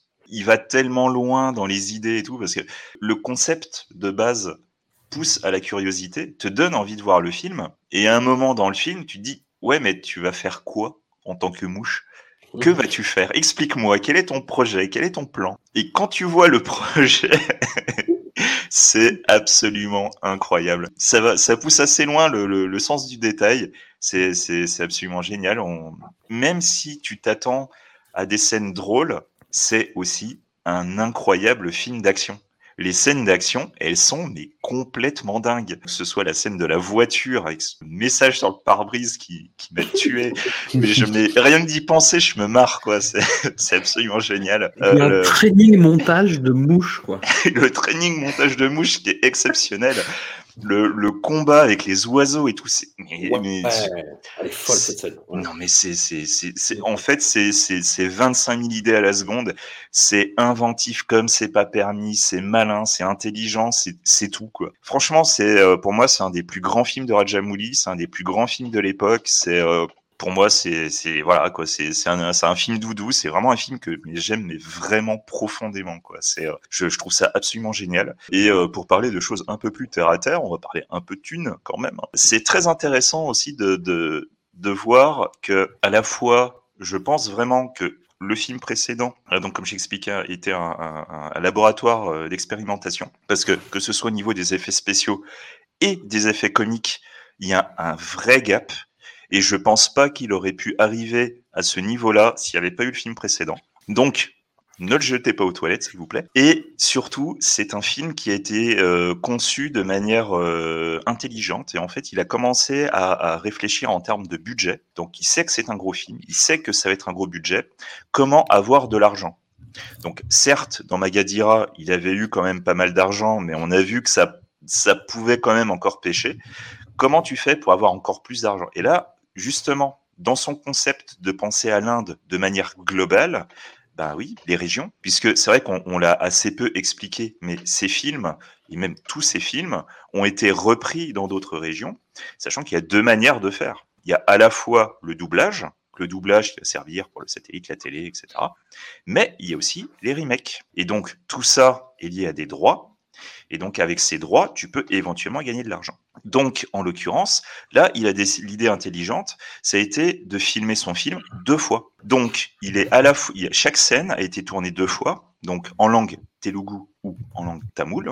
Et ce n'est pas juste une question de langue, c'est que même, il y a quelques personnages. Alors, ce sont des personnages secondaires, hein, bien évidemment, mais entre Eega, qui est donc la version telugu, et Nani, qui est la version tamoul, il y a même quelques personnages secondaires, des caméos, qui sont différents suivant les deux versions. Donc là, il y a une vraie construction de deux versions précises. On n'est pas dans le doublage, on n'est pas dans une version filmée de doublage, on est vraiment dans une manière de travailler différente. Et cette manière de travailler différente, déjà, fait que, du coup, Nani est le premier film tamoul de Rajamouli. Et on pourrait même éventuellement parler de la version tamoul de Eega. C'est un film qui est vraiment intéressant, puisque c'est là qu'on va remarquer que, comme je l'avais dit précédemment, il a le sens du détail sur le choix donc des acteurs principaux, sur la romance, le petit détail, etc. Le truc qui va t'émouvoir, le truc qui va te faire friser la moustache, tu vois. À côté, suivant les régions, bah, tu te rends compte entre Eega et Nani, qu'il est capable aussi de positionner ses petits caméos en fonction de la puissance de l'acteur qu'il va mettre à cet endroit-là. Et c'est là qu'on commence à voir que la mécanique de Rajamouli, dont on a déjà parlé au niveau de la réalisation, au niveau de l'écriture, au niveau de la production, il y a un truc qui s'est enclenché. Et là, à partir d'Eega, au niveau de la recherche d'argent, de la réflexion sur la production, on n'est plus du tout dans la même cour. Là, il est passé chez les grands. Même si là, il y a une sorte de petit côté jalon d'essai, parce que là, il fait ça en deux langues, on va voir avec les prochains films que là, ça va vraiment monter en puissance aussi là-dessus. Et il est vraiment très très fort, Rajamouli.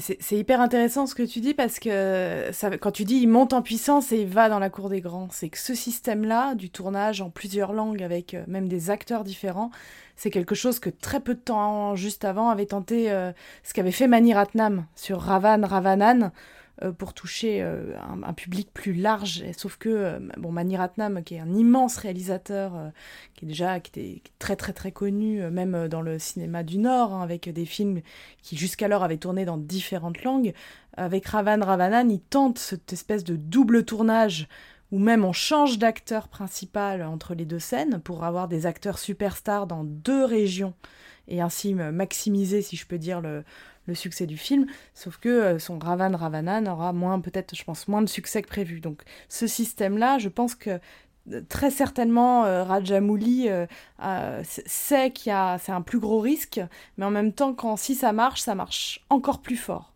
Et tu as tout à fait raison de dire que la démonstration sera faite avec les films suivants, mais c'est cette volonté qui est déjà chez d'autres réalisateurs, tamouls ou telugu, de se dire qu'il faut réussir à sortir des frontières de sa région linguistique pour proposer des films plus avec une portée plus nationale. Il faut savoir que je pense que le cinéma indien se pose cette question dès l'arrivée du parlant. Quand vous êtes un pays avec des dizaines de langues nationales, vous êtes obligé de vous poser la question de la circulation de votre film, surtout quand il y a des taxes de région à région. Non mais c'est ça, et en fait, du coup, c'est ce que je trouve aussi de très intéressant chez Rajamouli, c'est que le message qu'il essaye de délivrer dans ses films petit à petit sur une Inde belle, grande et unie, il a quand même cette intelligence d'essayer de construire quelque chose au sein du cinéma qui est littéralement représentatif de ça pour arriver à ce message et à le transmettre. Franchement, là-dessus, moi, je dis vraiment chapeau. C'est là qu'on voit que le mec est vraiment très, très intelligent, et c'est pas juste un mec qui essaie de te faire des films épiques, bourrins ou machin. C'est vraiment un acteur extrêmement important du cinéma. Tu veux dire en plus d'être très beau ? En plus, bien évidemment. Et c'est vrai que du coup, Rajamouli, comme il a un peu ce statut un peu de star, il fait partie des très rares réalisateurs qui ont ce côté ultra star. Et il faut pas s'arrêter à ça, quoi. C'est...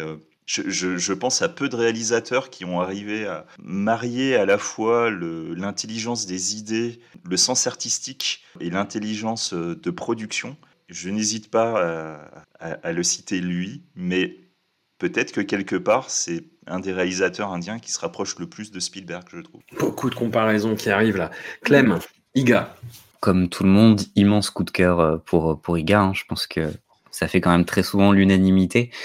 Je suis tout à fait d'accord sur le côté comédie, et c'est vrai que vraiment il arrive et il maîtrise le genre comme il l'a jamais fait avant, et ça marche, c'est vraiment très très drôle. Tu parlais de la scène dans la voiture avec le message, mais vraiment cette scène est incroyable parce qu'elle est à la fois hilarante et épique, et je pense que c'est vraiment ce que j'aime dans Eega, c'est que le film ne se cache jamais derrière un second degré un peu méprisant, ou l'excuse du méta de « vous avez vu, c'est absurde quand même notre concept », pas du tout. Le film a une sincérité et une honnêteté qui caractérisent tout le cinéma de Rajamouli jusqu'à maintenant et qui continuera. C'est quelqu'un qui croit profondément en ce qu'il raconte. Et justement, Eega, c'est un équilibre ultra complexe entre comprendre que le concept est absurde et arriver à en créer de la comédie, mais en même temps l'assumer de manière très sérieuse, au point d'avoir des scènes vraiment d'émotion à partir de cette mouche, des scènes d'action immenses, du vrai grand spectacle, et même des scènes les retrouvailles avec la femme qu'il aimait et tout ça, il y a vraiment des scènes d'émotion qui fonctionnent quoi, sur la romance et cette notion-là. Et c'est incroyable, avec un concept comme ça, d'arriver à tenir sur tous les fronts à ce point-là. C'est vraiment quelque chose, un jeu d'équilibriste que je pense que très très peu de cinéastes pouvaient réussir ce numéro-là. C'est juste incroyable. Après, on parlait de cette notion d'un cinéma pour toute l'Inde, notamment du fait que le film soit doublé. Je trouve ça intéressant parce que c'est un message qu'on retrouve dans le film en lui-même, au-delà de sa production, au-delà de son casting aussi. Le fait de caster Sudeep, donc un acteur Kannada, c'est pas anodin. Ça reviendra hein, dans le cinéma, notamment pour Triple R, avec des acteurs indie. Il comprend l'importance de faire appel à des talents d'autres industries. Beaucoup d'industries étaient quand même assez timides sur ces potentielles collaborations. Rajamouli va vraiment intégrer ça à son cinéma. Mais même dans l'histoire, on est sur une communauté catholique pour les personnages principaux. On va quand même garder le principe de réincarnation. On va avoir pour la première fois chez Rajamouli une symbolique qui peut s'apparenter à une symbolique biblique. Il citait lui-même David et Goliath comme référence pour le duel entre cet être minuscule et son grand méchant. Donc vraiment, on a un film qui définit l'Inde multiple et paradoxalement unie, telle que Rajamouli veut la représenter dans son cinéma. Donc je trouve que d'un point de vue idéologique, c'est très intéressant parce qu'encore une fois, ça traduit son ambition pour un cinéma indien plus uni, plus national, tel que peu de cinéastes le pensaient avant lui.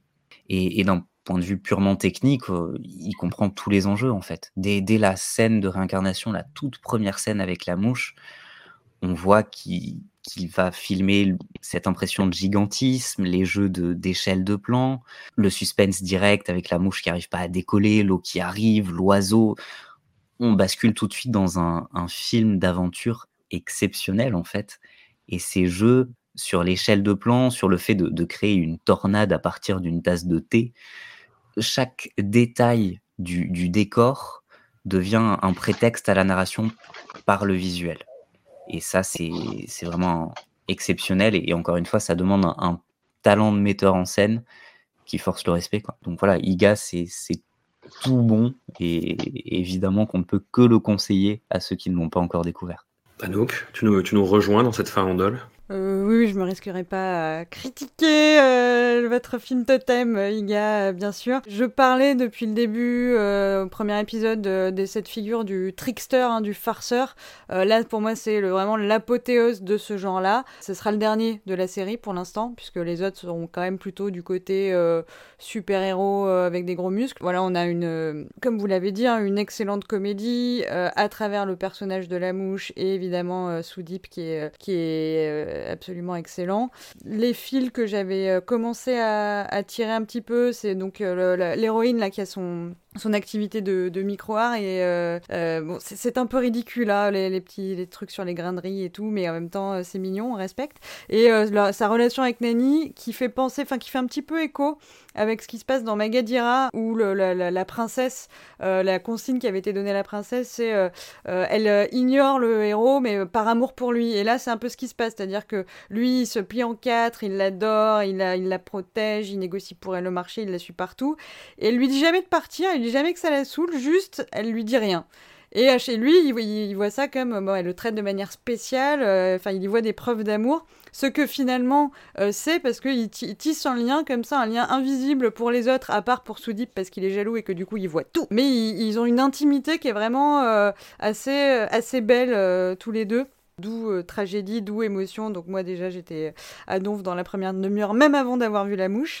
Après bon, moi ça fait une semaine que j'ai Bindu, regarde-moi dans la tête. Donc je vis un enfer, hein. Je suis un peu le Sudeep de cette chanson. Enfin cette chanson est la mouche pour mon Sudeep. Je suis toujours, vous savez, vous connaissez maintenant mon amour pour les training montages, puisqu'on avait vu le film de rugby la semaine dernière.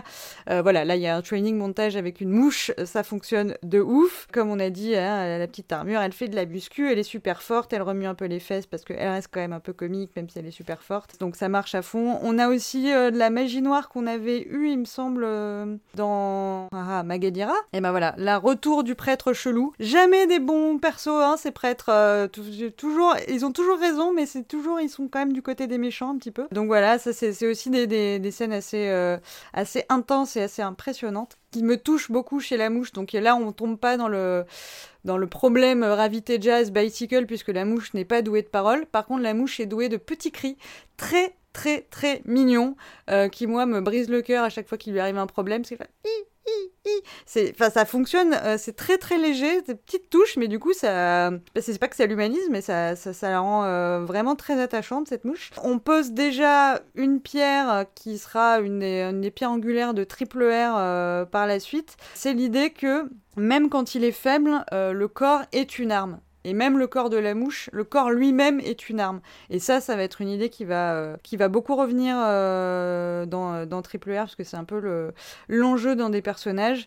Et je crois que vous en avez pas parlé, mais c'est une histoire racontée, en fait. C'est une histoire qu'on raconte avant de se coucher. Parce que ça démarre avec un enfant très relou qui dit « Papa, papa, papa, raconte-nous une nouvelle histoire. » Et en fait, cet enfant, c'est nous.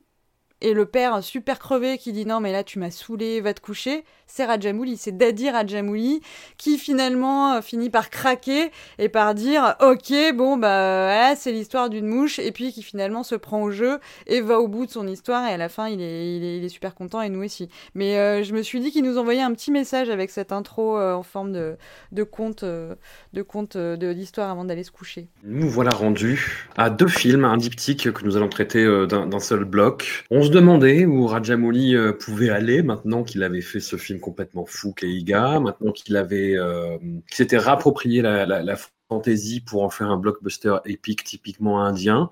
Et ben la réponse, c'est Baahubali, première et deuxième partie. Un film qui reprend pas mal de la trame de Chhatrapati dont on avait parlé dans le précédent épisode, et qui reprend surtout Prabhas.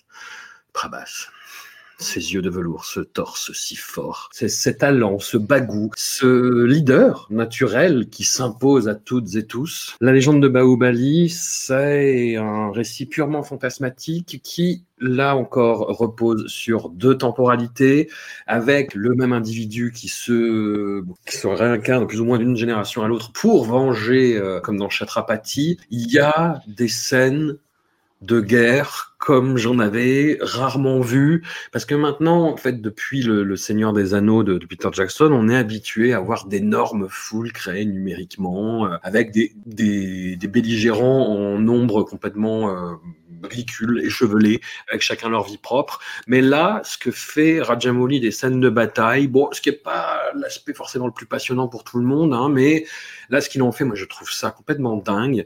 J'ai eu la chance immense de voir les deux films au cinéma. Le premier, je l'ai vu en clôture de l'étrange festival, sans savoir ce que c'était, sans même savoir que c'était le réalisateur de Eega que j'avais adoré. Et pour avoir fait pas mal de séances de l'étrange festival, qui est quand même un festival cinéphile où les gens se tiennent, j'ai rarement vu une séance aussi animée, en fait, où les gens applaudissaient régulièrement, où il y avait des encouragements, où moi j'étais accompagné de ma chère et tendre et d'une amie. On est ressorti avec un sourire, mais on jouait, on était ravis de ce qui venait de se passer. Le deuxième, je l'ai vu dans un cinéma à Grenoble, puisqu'il y a souvent à Grenoble des séances de cinéma indien qui sont organisées. Alors, soit dans des grands multiplexes où la population est plus bigarrée, soit dans des plus petits cinémas, sur des films plus niches, on va dire, que les gros blockbusters, même si Baahubali 2 était très attendu. J'étais le seul non-indien, en fait, et on m'a demandé 4 fois, avant que le film démarre, si je m'étais pas trompé, en fait. Il y a presque quelqu'un qui m'a demandé de partir. Je dis non, j'ai vu le premier Baahubali, j'adore, j'ai envie de savoir ce qui se passe après, voilà, parce qu'il y a un climax de fou furieux à la fin du premier. Et évidemment, c'est ça qui m'a imposé vraiment Rajamouli. Tu parlais de Spielberg, Xavier. Moi, je l'ai vu comme un Tsui Hark, quoi, comme un réalisateur, metteur en scène, fou furieux, qui a pas toujours les moyens de ses ambitions, mais va quand même avoir des idées complètement folles, qui va magnifier ses acteurs, qui va faire des récits où tu comprends tout ce qui se passe. Alors qu'on est dans une histoire qui est très dure à résumer, j'ai essayé de le faire, c'était pas évident. Et aussi, ce qui est très très particulier dans ce film-là, c'est la première fois que Rajamouli intègre ces séquences musicales à l'intrigue du film, où c'est pas le film qui se met en pause pour dire maintenant on danse et on chante.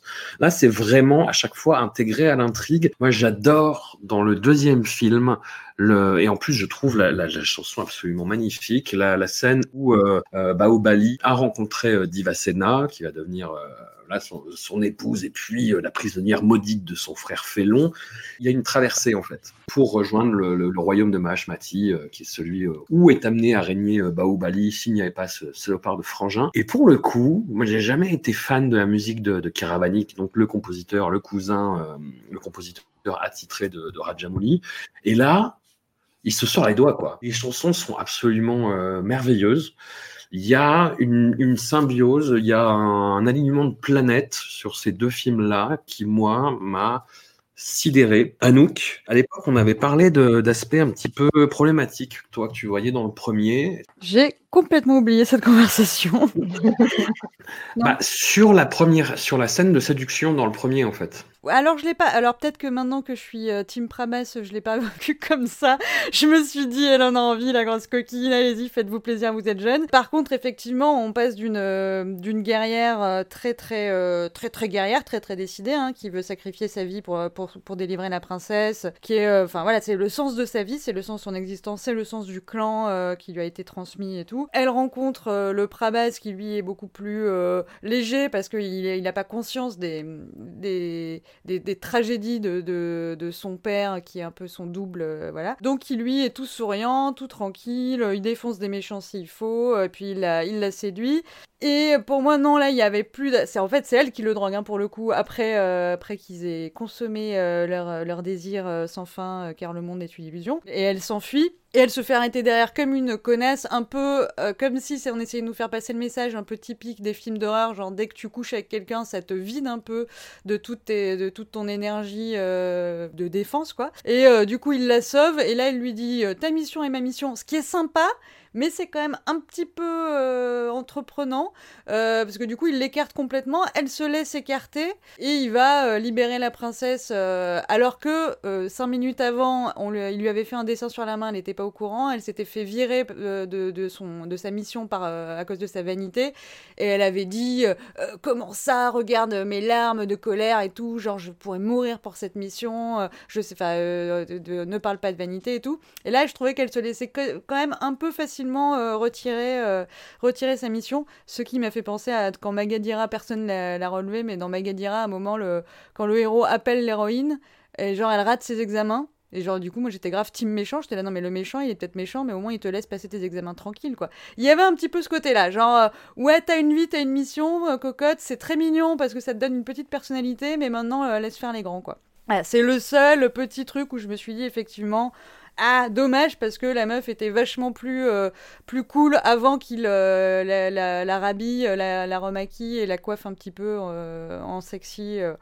Bon, mais depuis, l'eau a coulé sous les ponts, je suis passée Team Prabhas, moi aussi j'avais envie de le voir que lui, donc ouais, non, ça m'a beaucoup moins dérangée. Au bout de 14 minutes, on a un premier arrachage de t-shirt, autant vous dire que voilà, moi il m'en a pas fallu beaucoup plus de temps pour rentrer dans le film. Après, il est dans sa petite tenue, donc il a passé toute sa vie à essayer d'escalader une casquette qui l'éclabousse beaucoup, alors il est tout mouillé. Il finit par grimper tout en haut, il est dans sa petite tenue, alors qu'il neige, il doit avoir froid, mon Prabhas, il a des tétons qui pointent et tout, voilà. C'est un Prabhas fest, hein, c'est du Prabhas porn, voilà. Je suis là pour ça, je sais pas quoi dire de plus, par maladroitement essayer de raconter une histoire qui effectivement est un brin complexe, mais avec des personnages que j'adore, comme le Katapa, là, l'espèce de bon chien esclave, très fidèle à une famille royale qui n'a pas toujours été tendre avec lui, et qui est une figure un petit peu paternelle comme ça, puisque les figures paternelles se sont fait soit zigouiller, soit sont des gros vilains qui complote.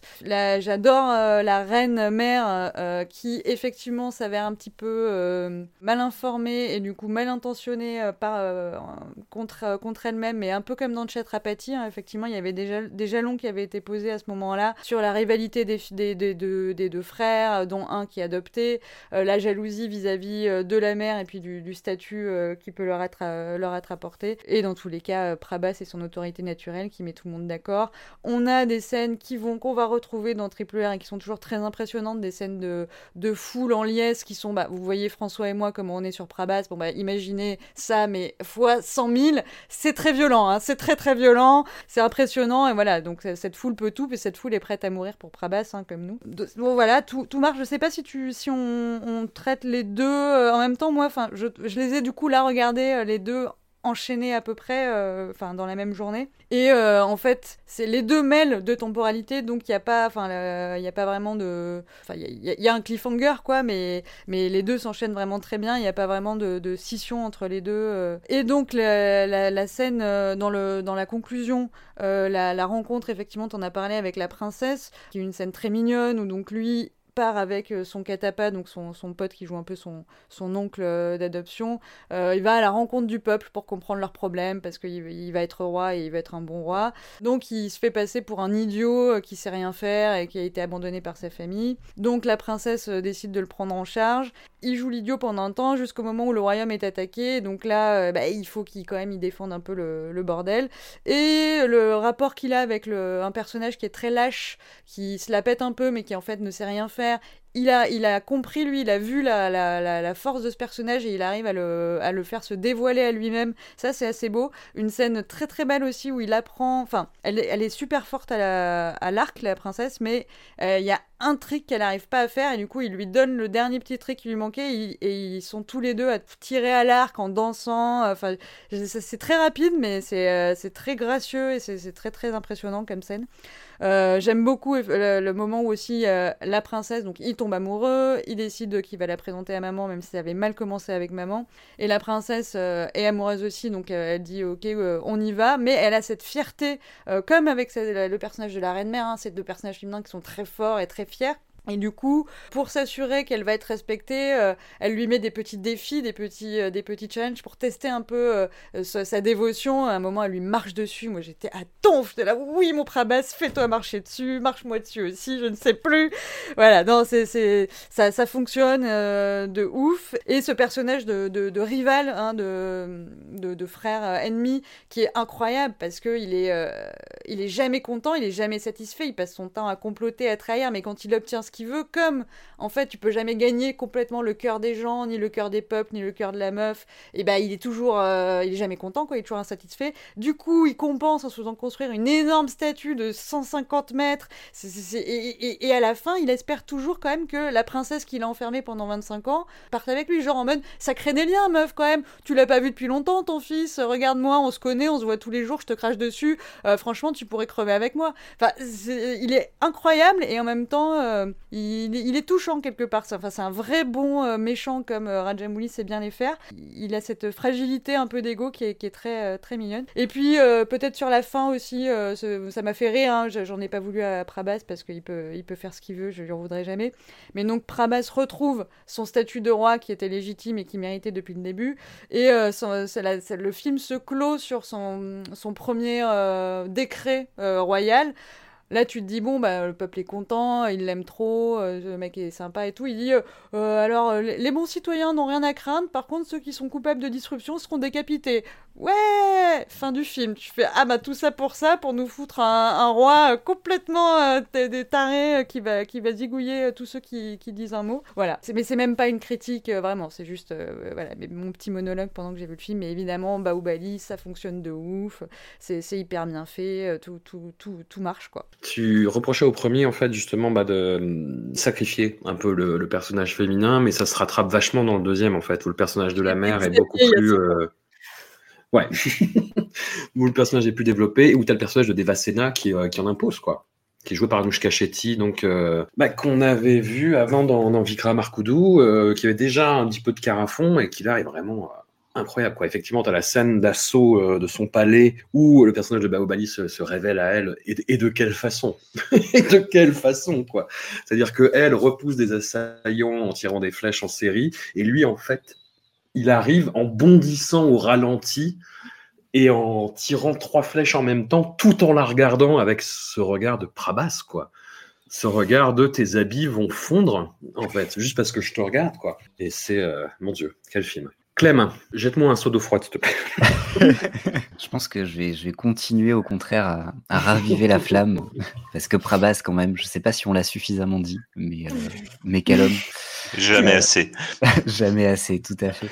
Non, c'est incroyable. C'est incroyable, Baahubali. J'ai pas eu la chance de voir le premier au ciné. Par contre, j'ai vu le deuxième. Et c'est vrai que c'était dans une salle remplie à bloc. Et pareil, en étant le seul non-indien de la salle, et une ambiance de fou furieux. Et c'est vraiment quelque chose, en plus, qui se rajoute à l'expérience de Baahubali. C'est que le vivre en salle, et surtout avec cette suite... je ne sais pas si on en a encore parlé, mais vraiment, ce cliffhanger à la fin du premier opus, c'est tout ce qu'on a vu sur la première partie, cet amour du twist vers l'entracte. Sauf que là, c'est pour conclure le premier film, et pour l'avoir vécu pendant des mois d'attente avant la suite... C'était quelque chose de fou furieux. Enfin, que ce soit le public comme la presse indienne, ce cliffhanger avec Katappa, c'était la question, c'était même plus du spoil tellement tous les journalistes titraient leurs articles sur cette question-là, et c'était un pays entier qui attendait la réponse, quoi. Vraiment, c'est le coup de génie du twist final du premier opus qui fait que le deuxième est attendu plus que jamais. Et voilà, la générosité du spectacle, tu parlais des chansons, c'est incroyable. J'aime énormément la chanson, moi, celle que tu citais est magnifique. Dans le premier film, il y a cette chanson où Prabhas escalade petit à petit et suit une vision qu'il a de cette guerrière. Cette chanson-là aussi est sublime, quoi. Visuellement, enfin, il inclut la musique à sa narration. C'est pas quelque chose qui marque un arrêt juste pour faire une chanson. Ça l'a fait avancer, la narration, mais sur des visuels absolument splendides. Je pense qu'en dehors de chez Bansali, j'avais pas vu des scènes musicales aussi incroyables sur le cinéma indien contemporain. Et il y a cette envie aussi de pousser vers la pure fantaisie, avec plein de peuples, des tribus, des rituels, un univers assez complexe politiquement.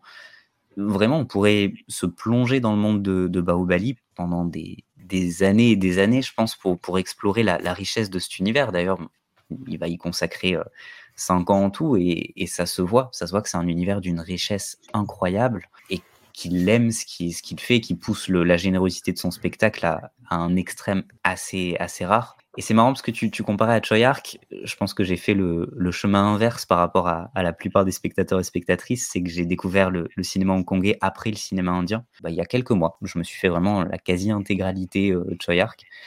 Et c'est une réflexion que je me suis beaucoup faite, que ça me faisait beaucoup, beaucoup penser au cinéma de Rajamouli, du coup, dans l'autre sens. Mais cette idée de qu'importe le budget que tu lui donnes, il a tellement des idées folles que ce sera jamais assez. Il va toujours aller plus loin que ce qu'on lui donne, parce qu'il a toujours plus d'ambition que ce qu'on lui permet de faire. On parlait tout à l'heure pour Eega d'un relatif gros budget. On rappelle quand même, Eega, c'est à peu près 7 millions de dollars. Là, le premier Baahubali, il en coûte quasiment 30. Et le deuxième coûte encore plus cher. Et malgré tout, c'est pas suffisant, parce qu'il voit tellement les choses en grand qui te fait des séquences incroyables. Je pense une des séquences sur le premier où on voit peut-être la limite des effets spéciaux, c'est avec cette sorte de luge sur une avalanche. Et c'est peut-être, voilà, c'est là où ça pique le plus les yeux. Mais en même temps, c'est toujours dans cette logique de ça, il l'a pas testé encore. Ça, c'est une folie visuelle qu'on n'a pas encore vue chez lui. Et il va toujours aller plus loin. Il y a cette scène aussi à la fin du deuxième où ils vont catapulter les personnages à l'intérieur du fort pour se battre. Enfin, c'est des idées folles. Avec des palmiers. Et en même temps, quoi que tu lui donnes comme budget, il va tellement voir les choses plus en grand. Il va tellement se questionner sur comment offrir un spectacle encore plus généreux, encore plus débordant de cinéma, qui va toujours aller plus loin. Et là, c'est une des plus belles illustrations de ça, servie encore une fois, au risque de répéter, d'un casting incroyable, d'un Prabhas flamboyant. Donc, voilà, Baahubali, c'est du très très très haut niveau dans ce qu'on peut voir dans le grand blockbuster. Tsui Hark, c'est aussi cet aspect toujours repousser toutes les limites du possible. Et même si l'idée, il n'y a pas les moyens pour l'accomplir, c'est pas grave, on le fait quand même. Pareil, le truc des palmiers... et les mecs se propulsent à l'intérieur du fort ennemi comme ça. L'exécution, tu vois qu'il y a des trucs ratés, en fait. Tu vois que la pose de Prabhas, quand il arrive, elle n'est pas réussie à 100%, on va dire. Mais c'est pas grave, en fait. Mais c'est pas grave, parce que l'idée est tellement barjot que tu fais « Oh, putain !» Putain, oui. Génial, quoi. Ça m'a fait penser à ça sur le dernier Détective D, avec l'immense créature à la fin, ouais. où clairement, c'est pas beau. Enfin, visuellement, ça pêche à plein d'endroits, les plans sont imparfaits, et en même temps, c'est tellement fou que la séquence est incroyable. Et je trouve qu'on est vraiment dans cette logique-là. Xavier ? Ah bah voilà, ce qui devait arriver arriva. C'est très simple, c'est Baahubali, je considère que c'est le meilleur film de Rajamouli. Et je parle bien du 1 et du 2, parce que pour moi c'est un seul film, je vais expliquer pourquoi. Pour moi, il n'a jamais fait mieux, et je doute qu'il fasse mieux un jour. C'est pour moi vraiment un diptyque exceptionnel. Du coup, moi je l'ai vu aussi à l'Étrange Festival, enfin le premier.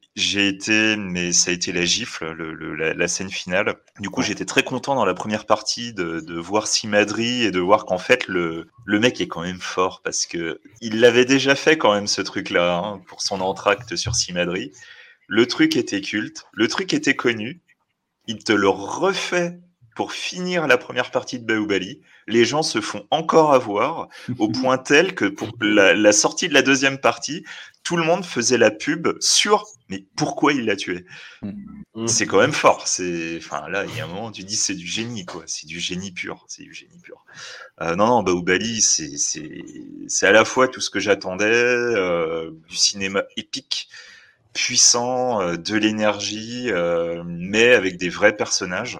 J'ai tout eu, même plus. Enfin, pour une fois, merci Rajamouli, des personnages féminins qui sont badass. Merci. Franchement, la mère du méchant, mais elle est incroyable. Elle est vraiment incroyable. Parlons quand même de ces personnages féminins. Ils sont top. Ils sont vraiment top. De toute sa filmographie, il n'y en a pas à ce niveau-là. C'est simple. Franchement, il n'y a rien acheté dans les films. Même les passages chantés. D'habitude, je suis pas très très fan, mais je suis comme vous. Hein, je suis pas très très fan de tous les numéros qui sont dans le cinéma de Rajamouli. Mais là, dans Baahubali, c'est bien, quoi. C'est bien. Ça reste en tête. Sans jamais te sortir du film. L'instant pause n'est pas là. Il y a une énergie, tu vas passer à l'instant chanté, tu restes dans cette même énergie, dans cette même émotion, et l'instant chanté va en rajouter. Je pense à la scène justement où il escalade et tout, ça fonctionne vraiment bien, et quand tu sors de l'instant chanté, tu continues dans cette énergie. C'est vraiment super, quoi. Ouais, enfin, pour moi, c'était vraiment la grosse gifle. Du coup, la deuxième partie, malheureusement, je ne l'ai pas vue en salle. Du coup, j'ai attendu le Blu-ray. Et en attendant le Blu-ray, du coup, j'ai tenu à me prendre la partie 1 et 2 en même temps. Ce qui fait que lorsque j'ai vu le 2 chez moi, je me suis tapé le premier. Et ensuite, j'ai vu le deuxième. Donc, je me suis vraiment fait ma journée. Il y en a pour 5 heures, un peu plus. Ouais. Et en fait, quand tu regardes les deux d'affilée, alors qu'ils sont sortis à coup de 2 ans, je crois qu'il y a eu 2 ans d'écart entre les deux. Oui. Mais tu as vraiment cette impression de voir un seul film. C'est la structure classique de Rajamouli dont j'avais parlé, là, les 3 blocs, première partie, le bloc transitionnel, deuxième partie. Tu regardes les 2 Baahubali, tu retrouves exactement la même structure. C'est un film de plus de 5 heures qu'il a décidé de te faire avec son style d'écriture classique, mais il l'a coupé en 2 au moment où c'est le plus incroyable. Il l'a coupé au moment où tu mettrais l'entracte, en fait. Enfin voilà, quoi. Pour moi, ça fait encore partie de cette idée que voilà, c'est vraiment un génie qui réfléchit au médium, qui réfléchit à la manière d'écrire, qui réfléchit à la manière dont ces films vont être pris par le public. Et il arrive toujours à avoir ce petit côté malin, intelligent, qui va lui permettre de toucher très précisément là où ça fait du bien. Il est vraiment très très fort là-dessus. Après, d'un point de vue un peu plus global, son intelligence va aussi sur le côté budget. donc production, pré-production. Donc encore une fois, il a construit son film en Telugu et Tamoul. Encore une fois, dans des personnages secondaires, voire très très secondaires, ce ne sont pas les mêmes personnages, mais il a quand même gardé une très très grosse partie des acteurs pour les deux langues. Donc c'est important de le noter. Et surtout, il avait parfaitement conscience que la partie doublage en hindi, en malayalam, ça allait être quelque chose de conséquent. Il avait déjà dealé les droits en pré-production. Ce qui fait que du coup, le budget alloué à Baahubali, c'est pas du hasard, c'est de la construction. La production même, la pré-production même du film, c'est 1 an et demi de travail. 1 an et demi de travail pour préparer tout ça dans le moindre détail, y compris les budgets. Et franchement, ça paye, quoi. C'est globalement le projet en lui-même, je parle vraiment du 1 et du 2 mélangés, c'est 5 ans de travail. 5 ans de travail, toute une équipe qui a travaillé ensemble pendant 5 ans. C'est absolument dingue. Et c'est, pour moi, je dirais, le chef-d'œuvre de Rajamouli, à la fois d'un point de vue filmique, mais en même temps, dans ce qu'il a toujours essayé de faire dans le cinéma indien. Pour moi, c'est vraiment le film qui réussit à réunir tout le monde. Après, c'est peut-être moi qui suis taré, mais je comprends pas qu'on ne puisse pas aimer Baahubali. Il y a tout dedans, il y a absolument tout. Quels que soient tes goûts, que tu connaisses ou pas le cinéma indien, peu importe, c'est du bonheur. C'est du bonheur à l'état pur. L'autre truc aussi que je voudrais noter, c'est que Baahubali, c'est un film qui est un peu ce qu'on appelle communément du game changer dans le cinéma, donc dans le cinéma indien en l'occurrence, à la fois pour les questions de budget, pour le nombre de places vendues à l'ouverture, mais c'est aussi l'univers étendu Baahubali qui a été créé, et c'est absolument incroyable. À la fois, tu as un ensemble d'éléments qui ont été créés pour tout le côté marketing. Tout ce qui est produits dérivés autour de Baahubali a vraiment fonctionné. Il y avait une Baahubali mania, c'est très important de le noter. Et surtout, c'est devenu ce qu'on appelle donc une franchise, et cette franchise est toujours amenée à vivre. En l'occurrence, il y a la série Les Légendes perdues, qui a 2 saisons déjà. Et la 3e est annoncée, je ne sais pas si elle a déjà été diffusée.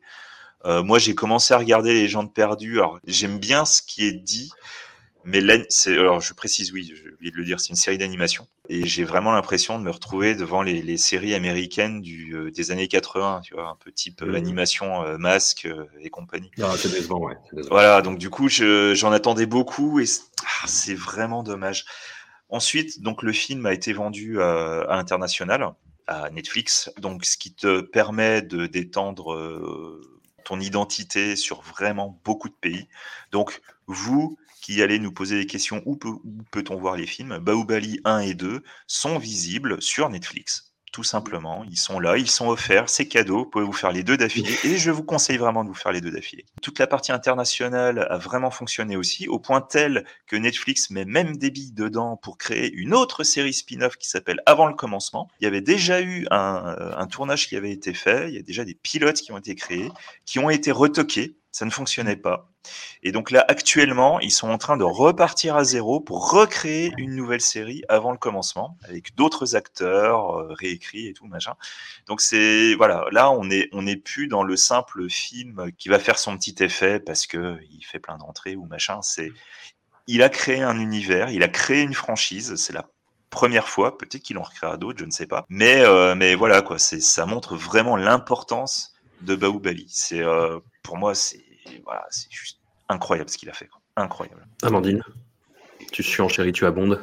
Bah ouais, merci de me laisser à la fin pour dire Prabhas, Prabhas, Prabhas. Si vous le découvrez sur Netflix, attention, il n'est pas en Telugu ni en Tamoul. Vous avez le choix entre la version en anglais où il manque pas mal de minutes. Donc peut-être regarder la version malayalam, qui est peut-être la langue du sud, la plus proche, entre guillemets, mais j'aime pas dire ça, mais il n'y a pas la version telugu. Non, alors Baahubali, c'est un monument, je répète pas tout ce qu'on a dit, hein, c'est un univers en soi. Je suis très heureuse de voir que pour beaucoup de gens qui connaissent absolument rien au cinéma indien, c'est une porte d'entrée. Moi, j'ai beaucoup de de gens qui sont venus me voir après, me dire « Ah, j'ai vu un film incroyable, Baahubali, vous connaissez ?» Mais ça marche, ça fonctionne avec, notamment chez les plus jeunes, j'ai pas mal d'étudiants d'une vingtaine d'années qui me parlent de toutes les références qu'ils y voient, du jeu vidéo, du côté Mad Max à la fin de la grande bataille de la fin du premier, il y a des méchants plus que méchants, qui ont toute une imagerie, il y a une imagerie, voilà, on disait un univers, c'est une imagerie qui est créée. Alors je reviens pas sur tout ce qu'on a dit, sur à quel point ce film est absolument génial et important et bien, mais je suis toujours frappée en le revoyant à quel point on sent qu'il cherche à nous faire des plans iconiques. Il y a des plans, les poses avec l'arc, on bloque tout, on bloque l'image, on s'arrête et on contemple quasiment un tableau en fait qui est fait, donc évidemment autour de Prabhas, hein, j'ai rien contre les personnages féminins, mais c'est vraiment Prabhas qui est comme ça iconisé. Et avec aussi cette très grande intelligence, et on va en reparler j'imagine avec Triple R, de recycler très très bien des thèmes absolument typiques du cinéma indien, le bon fils, le mauvais fils, la mère, l'amour maternel, le rapport entre haute caste, esclave, tout ça c'est des presque, j'ai envie de dire, des tartes à la crème du cinéma indien, et là en fait on reconnaît tout si on a l'habitude, et ça ne dit pas la même chose, donc on est à la fois en terrain connu. On connaît aussi, par exemple, la chanson de bar, la taverne, en fait. On a des jeunes femmes très déshabillées, qui ne sont pas des personnages et qui vont disparaître aussitôt la chanson exécutée. Ça, c'est les item girls du cinéma indien. Et pourtant, ça marche, il s'en sert, il s'appuie dessus. Donc, il y a une espèce de, je sais pas comment dire, de baromètre entre ce qui est connu et ce qui, lui, va réutiliser. Et il fait exactement la même chose avec cet univers qu'il crée, qui est ancré dans un contexte indien, de façon très très claire. On est dans un univers indien hindou, et en même temps, il s'amuse à mélanger les références, à mélanger les imageries. Anouk disait Prabhas est torse nu au bout de 14 minutes. Oui, mais c'est pour honorer une statue de Shiva qui va mettre sous la cascade. Mais donc on se dit, ah oui, tiens, tout un imaginaire shivaïte, ok. Sauf que 5 minutes après, on vient de nous présenter ce petit Shivoudou très clairement orienté vers Shiva, sauf qu'il est représenté comme on représente très souvent les avatars du dieu Krishna, taquin, joueur, naïf, charmant. Donc ça, il va prendre des libertés. Ce que je veux dire par là, c'est que Rajamouli prend de grandes libertés avec le bagage mythologique. Et il y a peu de cinéma... on a déjà parlé du cinéma mythologique avec Yamadonga.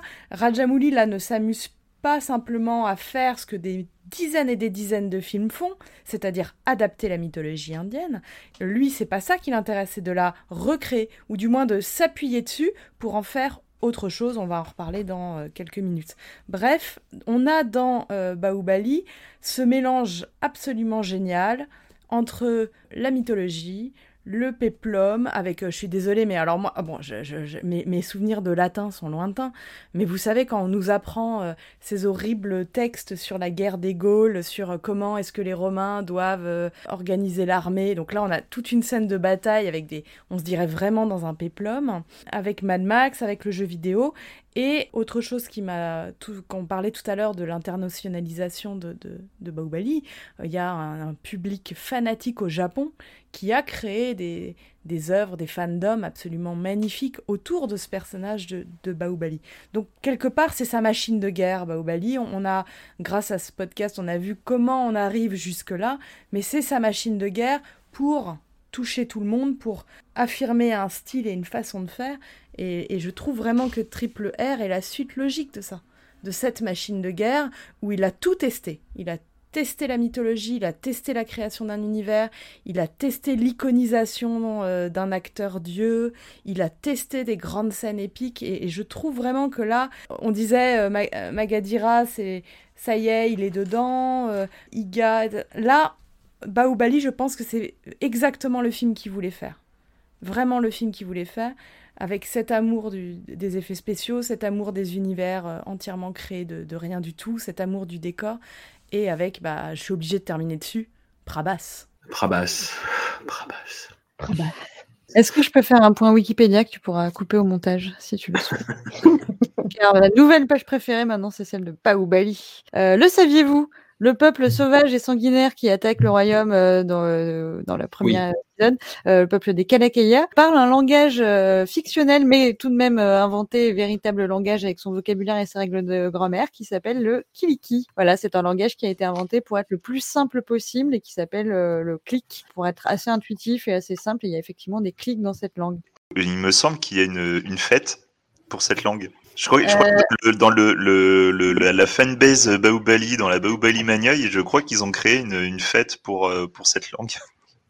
Alors, j'avais vu que sur la journée internationale de la langue maternelle, Rajamouli avait lancé un site sur le Kiliki. Je ne sais pas si la fandom est allée jusqu'à peut-être prendre ce jour ou prendre un autre jour pour parler Kiliki. Ouais, peut-être. On pourra faire des cours, prendre des cours, et puis on fera là pour le prochain podcast en Kiliki. Le saviez-vous, Prabhas, pour préparer son rôle, car Prabhas est un travailleur, il s'est fait livrer une petite salle de gym perso. Il a mangé 40 blancs d'œufs mini-durs tous les matins, avec des protéines en plus saupoudrées dessus.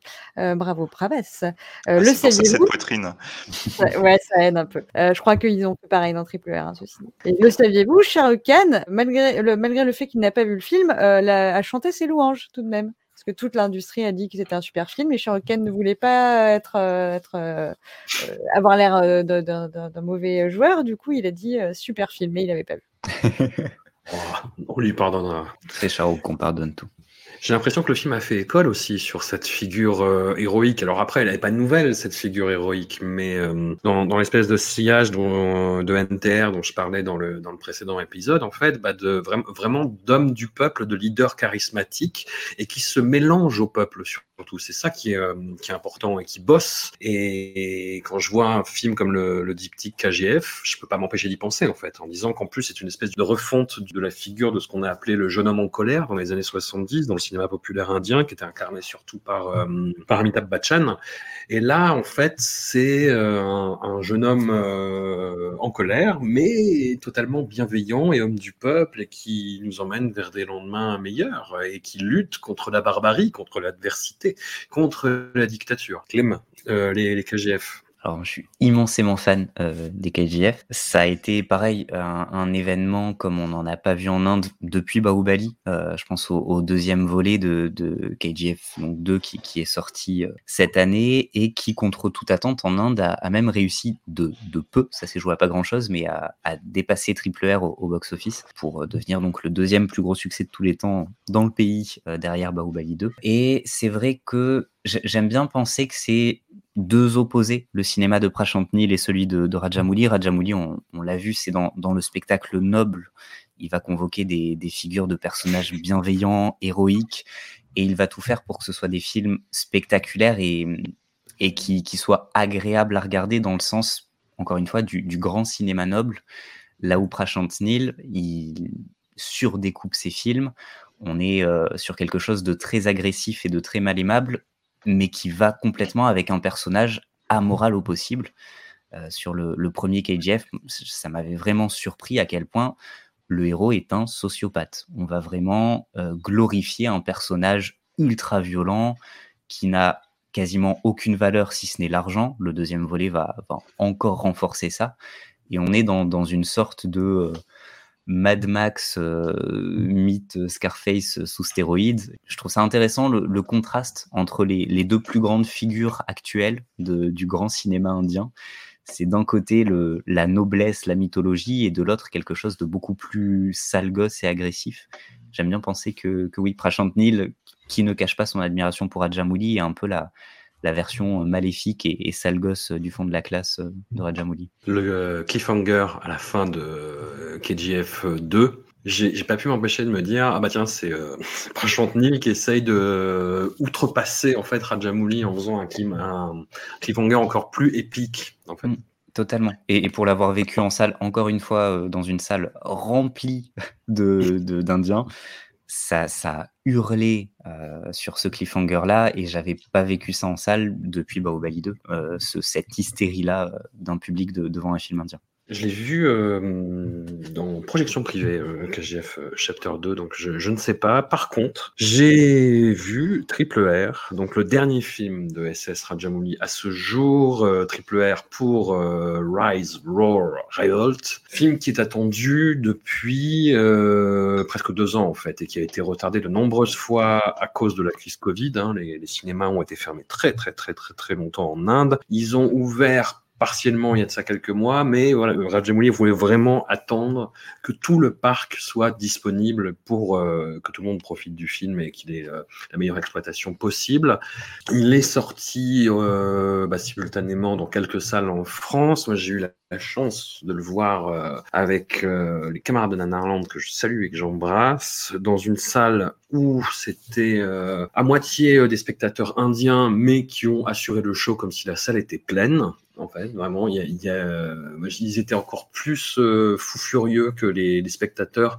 C'était plus familial sur Baahubali 2, donc il y avait peut-être pas forcément de la retenue, mais c'était plus tenu. Là, c'était vraiment des gens qui hurlaient, en fait. Pendant les climax, Pachaki avait une apparition d'un acteur connu. Triple R, c'est un film dont on savait peu de choses, en fait, avant qu'il ne sorte. On savait que Rajamouli, en fait, s'emparait de 2 figures révolutionnaires, d'opposants en fait à la colonisation britannique, qui se sont fait connaître pour leurs actions respectives dans les années 20, qui a priori ne se sont jamais rencontrés dans la réalité du monde réel. C'est tout ce qu'on savait. On avait vu un trailer assez épique, mais qui n'en révélait pas non plus trop sur la dramaturgie et sur le récit du film. Et le film, j'ai trouvé, Max, mais on va en discuter, Xavier, que c'est l'aboutissement de toute la cinématographie de Rajamouli. C'est cette espèce de syncrétisme complètement fou que Amandine rappelait à l'instant entre les récits classiques, les récits mythologiques, la grande histoire, la petite histoire, le cinéma de Hong Kong aussi, qui se retrouve dans la façon dont sont figurés les méchants colons britanniques, qui sont vraiment très très méchants. Et très bête aussi, comme ceux qu'on peut voir par exemple dans la saga « Il était une fois en Chine ». Et il pousse aussi en fait cet esprit panindien, cette volonté d'opérer un rassemblement œcuménique de tous les peuples indiens en fait, de toutes les confessions religieuses contre un ennemi. Ça, on va y revenir, c'est un point litigieux a priori. Et le tout dans un divertissement qui m'a laissé pantois, en fait, et qui, pareil, raconte une histoire qui est, a priori, assez simple, mais qui est remarquablement construite. Je crois qu'il y a que un élément qui a un petit peu téléphoné, c'est quand Bheem, donc qui est joué par NTR Junior, dans la deuxième partie du film, croise par hasard la compagne de son ancien ami qui est devenu un traître, mais en fait pas tant que ça, et qu'elle lui raconte ça, qu'elle lui raconte qu'en fait c'est un agent infiltré et que ils vont se retrouver. C'est le seul truc un peu un petit peu facile en termes d'écriture, si tu veux, qui provoque un petit peu les événements. Pour le reste, comme je disais, c'est un récit qui se déroule de façon magistrale, j'ai trouvé, où chaque événement amène à une scène d'action qui est plus folle que la précédente, pour énormément de raisons. Ça faisait longtemps que j'avais pas pris mon pied à ce point devant un film de façon permanente. Tout le temps, il y avait quelque chose qui me plaisait à l'écran. Il y avait quelque chose qui... mon regard était complètement magnétisé, hypnotisé par ce qui se passait à l'écran. C'est un film qui est d'une générosité absolument folle, qui est blindé d'idées, où les personnages principaux sont interprétés par NTR Junior, qui a fait un putain de chemin depuis Student Number One, et c'est rien de le dire. Enfin là, c'est un monstre de charisme qui bouffe l'écran. Ram Charan. C'est pour ça que, moi, comme je disais, j'ai eu la chance de voir Triple R en salle, et puis de le revoir 2 fois derrière en salle, en spare, en privé, et de revoir mes scènes préférées plusieurs fois. Voilà, c'est un film que je connais bien maintenant. Et Ram Charan, il a une force et un charisme qui est dans Triple R, qu'il n'a pas vraiment dans Magadheera. Les personnages ne sont pas les mêmes. L'incarnation et l'interprétation n'ont pas les mêmes enjeux, on va dire, d'un film à l'autre. Mais là, je trouve, il est il est fascinant dans le film, quoi. Il est absolument incroyable. Et moi, j'ai beaucoup aimé le fait qu'aussi les gens s'emparent du film, qu'il y a un vrai engouement autour de ce film-là. Il y a très peu de curiosité autour du cinéma indien en France, et c'est quelque chose que nous toutes et tous, on regrette en permanence. On essaye un petit peu de susciter de l'émulation, mais c'est compliqué, en fait. Et Triple R a joué ce rôle de porte d'entrée encore plus, je pense, que Baahubali, parce que Baahubali, ça s'est fait sur la durée, en fait, sur la longueur, et beaucoup de gens qui l'ont découvert sur Netflix. Là, c'est vraiment des gens qui ont fait l'effort d'aller le voir en salle parce qu'il y avait un bouche à oreille. Ils disaient, non, il y a un truc de dingue qui passe en ce moment au cinéma, il faut aller le voir, et les gens reproduisaient ça. Et je le vois parce que il y avait beaucoup de tweetos qui répondaient à l'enthousiasme en disant « Ah oui, le film d'Alain Chabat !» Et j'ai beaucoup trop vu cette blague. Ça veut dire que le film a marché. Ça veut dire qu'il y a eu vraiment du bouche à oreille et qu'il s'est passé quelque chose autour de ça. Le film, comme je le dis, m'a rendu, je sais pas, ça m'a mis une patate, en fait. Et j'ai eu beaucoup de mal. C'est peut-être le seul problème que je vois dans ce film, c'est que j'ai eu du mal à voir d'autres blockbusters derrière. Tout me paraissait fade. Tout me paraissait... plan. J'ai vu, je crois que le premier simili blockbuster que j'ai vu derrière, c'était Ambulance de Michael Bay, qui est un film qui a quand même raisonnablement la bougeotte, où il y a des plans par ailleurs très intéressants qui sont filmés au drone. Je me suis emmerdé, quoi. Je me suis dit, ouais, c'est tout. Ouais, bon, ouais, tu t'amuses avec les drones, c'est bien. Triple R, ça m'a... Enfin, je n'ai pas ressenti d'excitation au cinéma. Je pense que je peux les compter sur les doigts d'une main, en fait. Les fois où j'étais autant excité par un film, parce qu'il s'est complètement rendu fou par ce qui se passait à l'écran. Il y a le climax qui se situe très précisément à 1h27 de film, avec les animaux, qui est une scène où, pour l'avoir vue beaucoup de fois, du coup, je sais que tout n'est pas réussi, que voilà, c'est un film où l'essentiel des animaux, je crois, à part le cheval de Ram Charan, sont tous faits en effets spéciaux numériques. Et ça se voit, en fait, quand tu vois ce plan sur le grand écran, mais fuck off, on s'en fout, quoi. L'idée de ce plan, l'idée de cette scène est tellement tarée, est tellement réjouissante d'un point de vue cinématographique, dramaturgique, héroïque, que...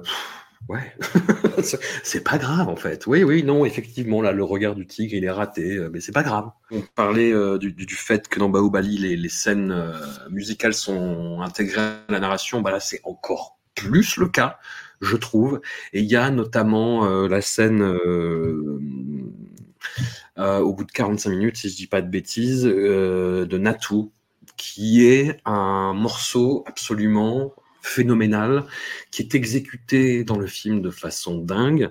Ma fille de 5 ans est aussi monomaniaque que moi, et donc quand elle aime un morceau, il faut qu'elle l'écoute à peu près 343 fois dans la semaine, et donc je pense que Natoo, on est à quelques millions de visionnages, je pense qu'on en a fait un à nous seuls. Et voilà, donc ce film n'est que du bonheur. Comme je le disais, il figure les Anglais de façon tellement caricaturale que tu te dis, bon, soit. Le grand méchant, c'est Ray Stevenson, qui est un acteur absolument génial, à qui là, je pense, Rajamouli a dit, mais tu sais quoi, fais le salopard onctueux, et puis vas-y, ne te gêne pas. Et Ray Stevenson ne s'est pas gêné. Sa compagne est jouée par Alison Doody. Alison Doody, qui est surtout connue pour être l'archéologue nazi dans Indiana Jones et la dernière croisade, et qui est totalement employée dans le même registre de vraiment... de colon onctueux, dégueulasse, quoi. Et je sais pas, ouais, il y a une naïveté dans le film qui est un peu contrebalancée par le côté patriotique que certains ont pu relever, mais qui, moi, ne me dérange pas, pour des raisons qu'on va s'expliquer, hein. Voilà, ce film n'est que bonheur, ce film n'est que joie, ce film n'a été qu'épanouissement total. Et puis, soudain, Xavier surgit face au vent, prêt à pisser sur cette parade. C'est ça. Je sens que je vais devoir peser mes mots. La parole est à l'accusation. En fait, c'est un film que j'attendais énormément, surtout après Baahubali, qui m'avait mis une telle gifle. Et en fait, Triple R, alors je tiens à préciser quand même quelque chose, ce n'est pas que je n'aime pas le film. Attention. Oui, il est encore temps de reculer, Xavier. Non, je ne recule pas. Non, je ne recule pas. Le film est bien, donc je tiens à préciser, j'aime le film. Et en plus, je l'ai vu dans des conditions parfaites, quoi. Je l'ai vu en IMAX... Il y avait la moitié de la salle, c'était des Français, la moitié de la salle, c'était des Indiens. Et du coup, j'ai pu découvrir ce que c'était de voir un film indien avec des Indiens qui vont venir te voir derrière pour te demander ton avis. Donc c'était intéressant la discussion qu'on a pu avoir dessus. Bah, ça a été une déception. Après, voilà, je vais essayer de vous expliquer pourquoi, mais même si j'aime le film, là, tout de suite, maintenant, j'ai pas envie de le revoir. François, tu pourras insérer des coups de code. Alors, je vais vous expliquer pourquoi. Alors, on va commencer léger. Donc, la partie nationaliste, effectivement, qui, bon, voilà quoi. En fait, ça me gêne un peu de prendre des personnages existants pour ah bah tiens, il y a une zone un petit peu sombre et tout. On va essayer de créer une histoire dessus. Bon, à la limite, pourquoi pas. Tu vois, c'est pas vraiment ça qui me dérange. Mais l'aspect nationaliste qu'on est quand même à la limite du film de propagande. Je veux bien croire les bonnes intentions de Rajamouli, surtout en ayant vu toute sa filmographie, et clairement, il a envie de réunir toute l'Inde. Je veux bien lui donner le bénéfice du doute. Mais pour moi, ce qui ressort du film en priorité, c'est une certaine forme d'immaturité. Mais Xavier, de quoi tu parles en parlant de nationalisme? On est dans les années 20 en Inde, sous colonisation. Oui, non mais... C'est de l'anticolonialisme. Oui. C'est très, oui, très différent. Oui, mais c'est un film qui est fait à notre époque. C'est pas un film des années 20. Bah, oui, mais à notre époque, on a plus des problèmes de nationalisme hindou avec des racistes anti-musulmans. Je prends des personnages existants. Ensuite, je décide d'en faire une version totalement fantasmée pour finalement finir en mode mythologique. Et non, je suis désolé. C'est quand même une structure qu'on a pu voir dans certains types de films. Donc, mais je maintiens, je lui garde le bénéfice du doute. Et c'est même pas ça, en fait, mon souci principal avec le film. Moi, c'est un truc que j'ai pas trop aimé, personnellement. Mais bon, voilà, ça c'est un détail parmi tout. Ensuite, j'ai trouvé qu'il y avait une vraie régression sur les personnages féminins qui sont des éléments scénaristiques. Voilà, donc on a la petite fille, c'est le but. On a l'anglaise, c'est la clé. Et là, c'est à la fois malin et en même temps, c'est à la limite de la mauvaise intention, je trouve. Donc la future femme de Ram Charan, qui du coup est une sorte de Deus Ex Machina, qui est la seule manière qu'il a réussi à trouver pour ramener les personnages en arrière. J'ai trouvé que c'était d'une pauvreté scénaristique absolument ahurissante. Et ce qui m'a vraiment blessé, c'est qu'il en a conscience. Parce que s'il a choisi cette actrice-là précisément pour ce rôle-là, c'est pas pour rien. C'est pour mettre de la poudre aux yeux. C'est « Hey, vous avez mon truc qui est tout pourri. Eh ben tiens, hop, je vous mets ça. Et ça vous plaît, ça ?» Et le problème, c'est que dans les films précédents, on a vu qu'il était effectivement capable de déceler ce qui allait faire plaisir aux gens. Il sait comment titiller la petite corde comme ça qui va vraiment émerveiller les gens, qui va les faire frémir dans la salle de cinéma et qui en même temps va faire passer son truc un peu pourri. Mais non, mais juste non. Moi, je suis pas d'accord parce que tu présumes d'une facilité et tu dis que c'est quelqu'un qui est très intelligent. Tu dis que c'est quelqu'un de très intelligent en structure et qui sait ce que veut le public. Mais justement. Oui, le fait de prendre une guest star indie du poids d'Alia Bhatt, de le faire arriver à ce moment de la narration, ça fait partie d'un tout. C'est pas qu'il a créé un personnage faible, c'est que ça fait partie d'un tout en fait. Cependant, tu admettras que c'est pas moi qui ai commencé à sortir ce problème scénaristique, c'est toi. Tu l'as sorti en premier. Et je pense que là, à ce niveau qu'il a actuellement sur le scénario, il en avait conscience. Après, ok, admettons, c'est moi qui lui donne de mauvaises intentions, admettons. Mais après, arrive la véritable problématique, enfin les deux problèmes. Donc il y a un problème principal, il y a une scène que j'ai foncièrement détestée, c'est la scène de l'enfant soldat. Il y a un moment... Oui, mais t'appliques des degrés de lecture en fait, qui sont biaisés et fallacieux. En fait. Tu ne peux pas comparer les enfants soldats africains. C'est pas fallacieux, il y a un moment... C'est pas la même chose du tout en fait. Quoi. C'est un film que tu fais à l'époque actuelle, je suis désolé. Il y a un moment, tu fais une scène de 10 minutes en mode « elle est cool » et tout. On a un gamin qui est en train de buter je ne sais pas combien de soldats. Ça reste quand même globalement, on met l'arme dans les mains d'un soldat. Ça n'a pas de sens en fait. C'est comme dire que le film est nationaliste et l'assimiler au nationalisme des blockbusters indie et qui sont des outils de propagande de la politique de Narendra Modi. Ça n'a absolument aucun sens en fait. Cependant, même si ça n'a aucun sens pour vous, le fait est que moi c'est mon ressenti. Et puis comment tu peux mettre des personnages féminins dans ce genre d'histoire en fait? Ah bah clairement c'est clair que là. Bah oui non mais il y a un moment dans ce contexte précis en fait. Tu pouvais essayer de les développer un petit peu plus quoi quand même. Mais moi, je suis désolé, moi je les trouve effectivement, c'est des personnages fonction, mais qui sont développés dans leur cadre. Il ne peut pas en faire plus. Pour moi, ce ne sont pas des personnages qui ont été développés. Et donc, du coup, arrive ton point de vue et tu le défends, mais moi je ne suis pas d'accord. Mais tout à fait. Après, de toute façon, clairement, la majorité des gens trouvent que le film est exceptionnel. Après, moi, c'est juste pas mon point de vue. Moi, après, voilà, si tout le monde trouve que c'est exceptionnel, tant mieux. Hein. Moi, ce qui compte surtout, c'est que les gens voient un film et l'apprécient. Moi, en réalité, j'ai été déçu. J'ai été déçu parce que je t'attendais. On ne peut pas faire un personnage féminin dans ce contexte-là, en fait. Ce n'est pas possible. Parce que la société indienne était ce qu'elle était, parce qu'il y avait la colonisation, parce que les femmes étaient à la place où elles étaient dans ce carcan. Et voilà, et je suis désolé. Moi, les personnages, ils leur donnaient plus de temps à l'écran. Pourquoi pas ? Mais je suis pas sûr que ça aurait aidé grand chose en fait. Et puis, je sais pas, Baahubali, il arrive à le faire. Moi, je préfère vachement ce film-là où les personnages féminins ont certes une portion que tu estimes congrue. Moi, franchement, je t'avoue que j'ai vu le film, mais parce que je n'ai peut-être pas le réflexe, c'est que je suis pas suffisamment déconstruit sur cette question-là, mais ça m'est même pas venu à l'esprit, en fait. C'est quand, effectivement, tu m'en as fait la remarque que j'ai dit oui, peut-être, mais, et alors? En fait, je préfère, en fait, si tu veux, cette approche-là que l'approche Marvel, où tu as, effectivement, des personnages féminins, parfois des personnages masculins qui ont été réécrits pour être des personnages féminins, sauf que ça se voit, en fait. Si tu veux, c'est pas des personnages féminins en tant que tels, c'est du temps de partage en fait, c'est de la discrimination positive d'une certaine façon. Après, moi je t'avoue que je vois pas l'intérêt en fait. Laisse-moi continuer. Ah oui, mais ensuite, donc ça ce sont de menus détails. Après, globalement, le truc global qui m'a embêté, et je ne parle pas de la parodie de Création d'amitié où j'avoue que j'ai pensé au nul. Ouais, je sais, je suis dur, mais c'est vraiment, la scène a été douloureuse pour moi, quoi. Ils sont amis, ils se tiennent par la main, et puis après, c'est un florilège. Quoi qu'il en soit, le film, globalement, ce qui m'a gêné, c'est la pauvreté, justement, de la structure du scénario. Moi, je n'ai pas été comme toi, je n'ai pas été bluffé. J'ai trouvé que le film était vraiment cousu de fil blanc. Autant sur Eega, tu vois, j'étais épaté. Il y avait des surprises, il y avait des idées, il y avait des machins. Je fais putain, ah ouais, super. Baahubali, première partie, je fais waouh. Deuxième partie, je fais ah ouais, super, toujours. Et j'arrive sur Eega, je fais ok, il va se passer ça. Ouais, bah il se passe ça. Et puis il se passe ça. Bah ouais, il se passe ça. Ok. Et j'ai passé tout le film comme ça à me dire ouais, ok, tu veux aller là. Ok, il n'y a pas de souci. Et non, moi je suis désolé, il n'y a pas de surprise au niveau du scénario. Et justement, je voulais parler de Tsui Hark. Donc bon, vous l'avez déjà bien teasé juste avant.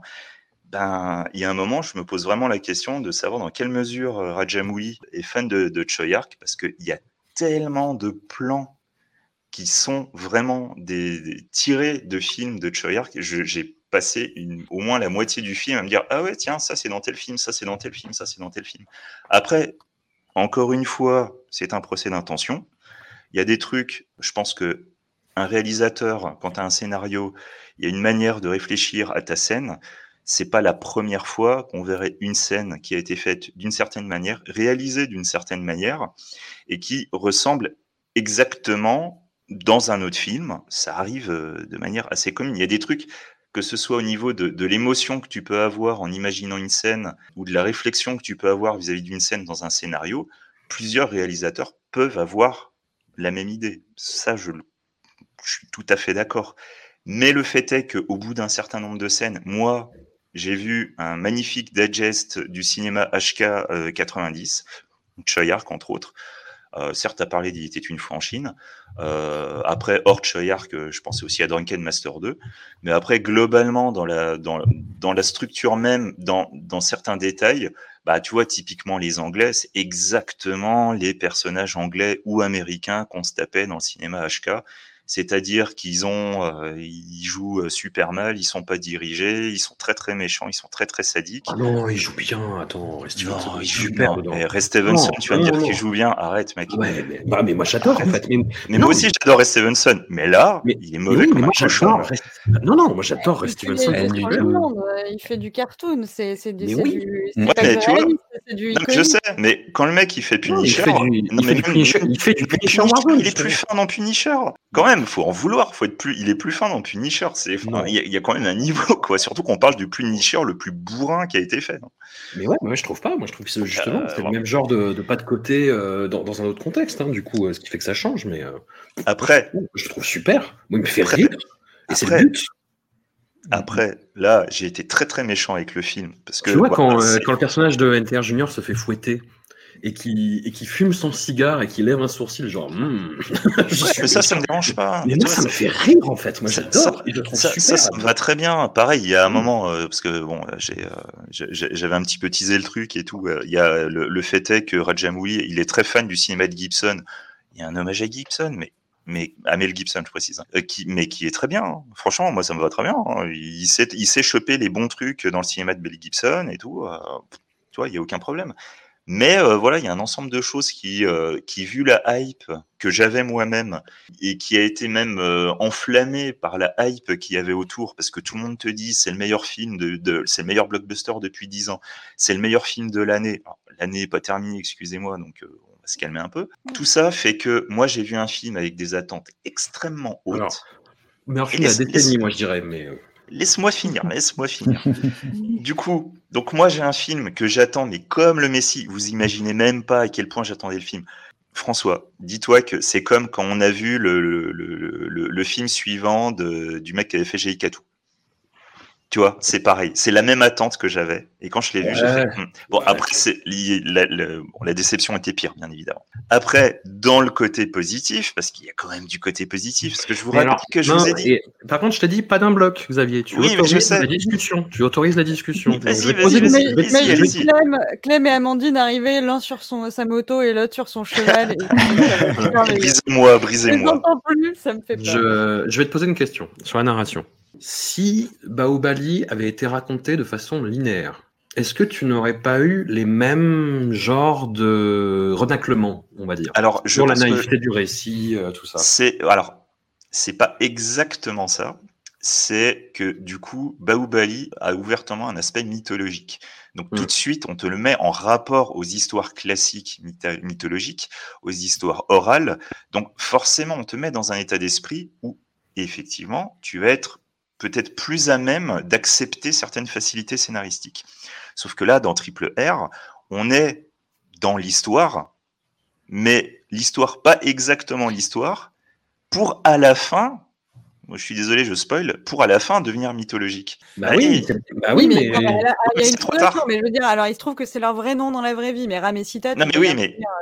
Oui, mais bon, à la fin, voilà quoi. À la fin, t'as quand même Rama. Tu vois, par exemple, aussi des petits détails. Si vraiment je pars dans les détails. Le truc mythologique, tu l'as dès le début en fait, dès leur caractérisation. Leurs premières actions sont des actions littéralement mythologiques en fait. Oui, mais dans un contexte historique, on n'a pas encore la génération de vêtements que t'as à la fin. Par exemple, vous en foutez peut-être, mais il y a des gens dont je fais partie qui ne s'en foutent pas. Il y a un moment, je comprends qu'on puisse tolérer des problèmes scénaristiques à partir du moment où tu es à fond dans un film, tu es dans une énergie, tu es dans un ride. Le problème, c'est que si toi, tu n'es pas dans le ride, bah, y a des trucs que tu vas remarquer. Non, mais on peut critiquer tout ce qu'on veut, mais pas les costumes. Ils sont beaux, les costumes. Oui, c'est vrai. Non, les costumes sont beaux, on va pas se mentir. La séparation entre l'histoire et le mythe, elle ne marche pas en Inde. Et n'importe quel film mythologique tourné dans les années 20 ou les années 30 possédait déjà ce sous-texte politique. Les Anglais n'ont rien vu venir, ils laissaient sortir les films les uns après les autres sans se demander pourquoi les Indiens se passionnaient autant pour les films où la déesse Kali, déesse noire, était en train de sauter sur le corps blanc, etc. Donc la mythologie et la politique vont de pair, et surtout dans le cinéma indien. Dans le cas de Triple R, il fait un geste, et le film est tout à fait raison, Xavier, le film pose toujours énormément de problèmes. Hein, il se passe pas une journée sans que j'ai des amis, des collègues indiens qui racontent à quel point le film est problématique pour d'autres raisons aussi, hein, pour la question de la représentation des tribus, pour des questions de basse caste, etc. Oui, j'ai vu ça sur le doublage. Enfin, apparemment, il y a une histoire aussi sur les autres langues où il y avait des mots qui ont été utilisés. mais suivant la région, c'est considéré comme un mot blessant pour certaines castes et tout. Ouais, il y a beaucoup. Il est très très compliqué ce film. Hein. Il est très compliqué dans sa représentation de l'autre. Mais dans le cas tout simple de cette question de l'histoire, d'aller chercher des héros, le film n'est pas tout seul. Ça fait quelques années, je pense notamment à Thugs of Hindustan pour le cinéma bollywoodien, qu'on a quitté. On a eu 20 ans. On s'est payé presque 20 ans de films de guerre, de films où on représente la nation indienne, guerrière, etc. Là, il fait un pas de côté en nous disant on va réécrire l'histoire. Il y a beaucoup de films qui s'amusent en ce moment en Inde à réécrire l'histoire de la colonisation, et dans le cas de Triple R, donc il va chercher deux héros qui se ne sont jamais croisés, de deux périodes différentes, avec deux régions différentes. Bon bref, tout ça, et on peut retracer ces deux personnages historiques, il n'y a aucun problème. Moi, ce qui m'intéresse, et c'est aussi une des trucs les plus problématiques en fait du film, c'est notamment l'arrivée à la figure absente du film et pourtant partout, qui est la figure de Bhimrao Ambedkar, qui est donc l'un des personnages de celui qui vient de la tribu là, NTR Junior, s'appelle Bheem dans le film, et Ambedkar, le vrai personnage historique qui est le père de la constitution indienne, n'est jamais nommé dans le film. Pourtant, c'est un grand leader venu de ce qu'on appelait les Intouchables, qui est complètement absent et pourtant partout dans le film, puisque le titre même du film, là, en 3 temps, ça s'appuie, je pense, complètement sur le grand slogan d'Ambedkar, hein, qui était éduqué, agité, organisé, etc. Donc il y a une relecture par Rajamouli des luttes pour l'indépendance indienne, en s'appuyant uniquement, et c'est là où beaucoup de critiques indiens se sont soulevés, en s'appuyant uniquement sur des figures violentes. Et c'est le sens de tous les portraits qu'il y a dans la chanson du générique. Les héros, alors là c'est vraiment, on est dans du Eisenstein, c'est monstrueux le décor, c'est magnifique. Les héros rendent hommage, et Rajamouli lui-même vient rendre hommage dans la dernière chanson, aux grands héros de l'indépendance indienne, en utilisant leurs portraits officiels. Et on les a, ils sont là, hein. Il y a Subhash Chandra Bose, Patel, Bhagat Singh, Shivaji, hein, qu'on a déjà croisé chez Rajamouli. Bref, il nous fait un énorme fourre-tout final sur « Regardez tous les grands hommes », et il y a une femme, « Regardez tous les grands héros » de l'histoire de l'indépendance indienne et de la lutte anticoloniale.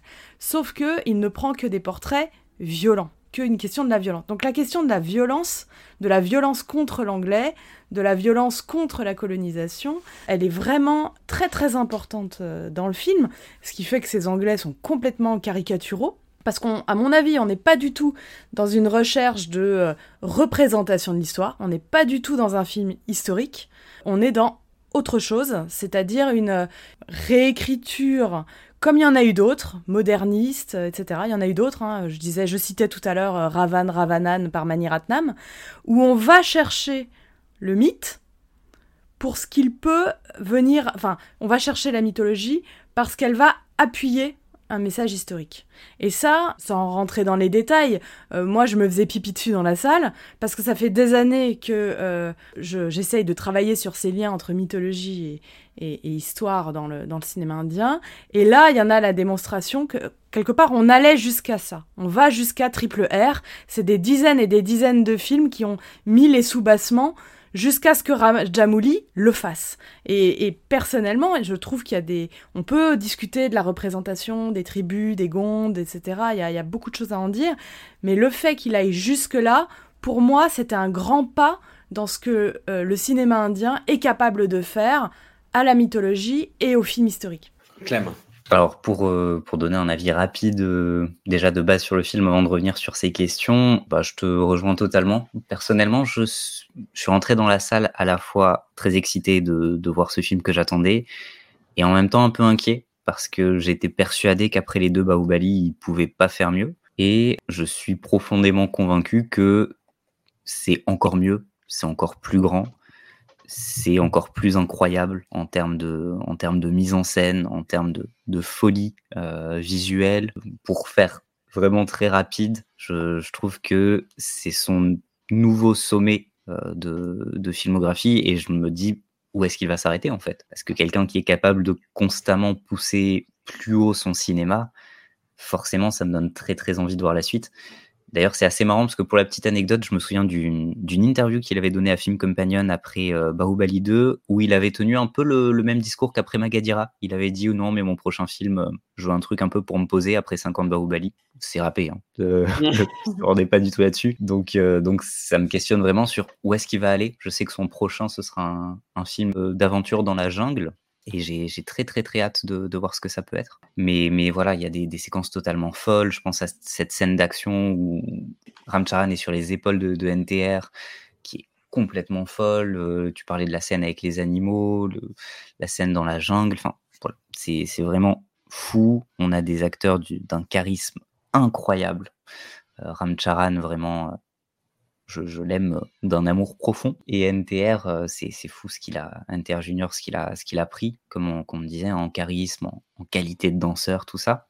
Pour ce qui est du film, pour avoir vu énormément de cinéma patriotique, de films de propagande, que ce soit cinéma indie, mais même autre, il n'y a pas que Bollywood qui joue cette carte-là, RRR, pour moi, n'est pas du tout un film de propagande ou même un film patriotique. Pour une raison toute simple, c'est que le film de propagande tel qu'on le voit en Inde depuis trop d'années maintenant, c'est un film qui ne prône jamais l'unité. C'est un film qui prône la communauté contre le reste du monde. Très régulièrement, d'ailleurs, ça ne va pas être les Anglais. Bon, la dernière fois, tu parlais de Manikarnika, c'est vrai, il y a cette option-là. Dans Manikarnika, l'Inde, elle est unique. C'est une Inde hindoue. C'est une Inde qui protège le temple hindou. Et c'est tout. Et la plupart du temps, ça va être quoi les films de propagande ? Il y a encore Prithviraj de Viraj qui est sorti la semaine dernière. C'est le grand et noble roi hindou qui va aller se battre contre les bêtes sanguinaires musulmanes. Et c'est ça, le cinéma de propagande indien moderne. C'est l'extrême droite hindoue au pouvoir qui essaie de rappeler que la vraie Inde, c'est la safranisation. C'est l'Inde hindoue et que tous les autres sont des ennemis. Ici, on est complètement dans l'inverse. On est sur des personnages donc, qui viennent de tribus, de régions différentes. Le personnage de NTR Junior, pour s'infiltrer, il va dans une famille musulmane. Il va même prendre une identité d'hommes musulmans pendant longtemps. Ils sont montrés comme des alliés, comme des personnes qui, lorsqu'elles s'unissent, peuvent créer cette Inde nouvelle qui devra apparaître après la colonisation. Donc, il y a un vrai message d'entraide et d'unité à travers les religions, à travers les régions, qui n'est pas du tout un message patriotique tel qu'on entend en Inde aujourd'hui. Au contraire, c'est un message à contre-courant complet de ce que le cinéma commercial nationaliste indien nous a montré depuis 10 ans. Et ça, déjà, je trouve ça très beau, parce que c'est un message qu'on devrait entendre beaucoup plus, malheureusement, dans le cinéma indien. Et là où on pourrait dire le personnage de l'anglaise, c'est un personnage fonction, moi j'y vois aussi une note d'unité, le fait de montrer que c'est pas un film à charge, c'est un film qui te montre que l'humanité peut être, même chez un peuple qui là est montré de manière caricaturée, on peut trouver de l'humanité, et c'est des personnages en quête d'humanité qui veulent sauver ça. Le deuxième point, je le vois pas du tout comme un film historique, je pense qu'il faut vraiment pas du tout l'aborder là-dessus, et Amandine a très bien développé cet aspect-là, le lien entre histoire et mythologie. Mais j'y vois aussi l'aspect pop culture. Tu parlais de Alison Doody dans Indiana Jones en méchante nazie. J'ai jamais vu personne sur Indiana Jones aller reprocher un côté germanophobe à ce que Spielberg a fait.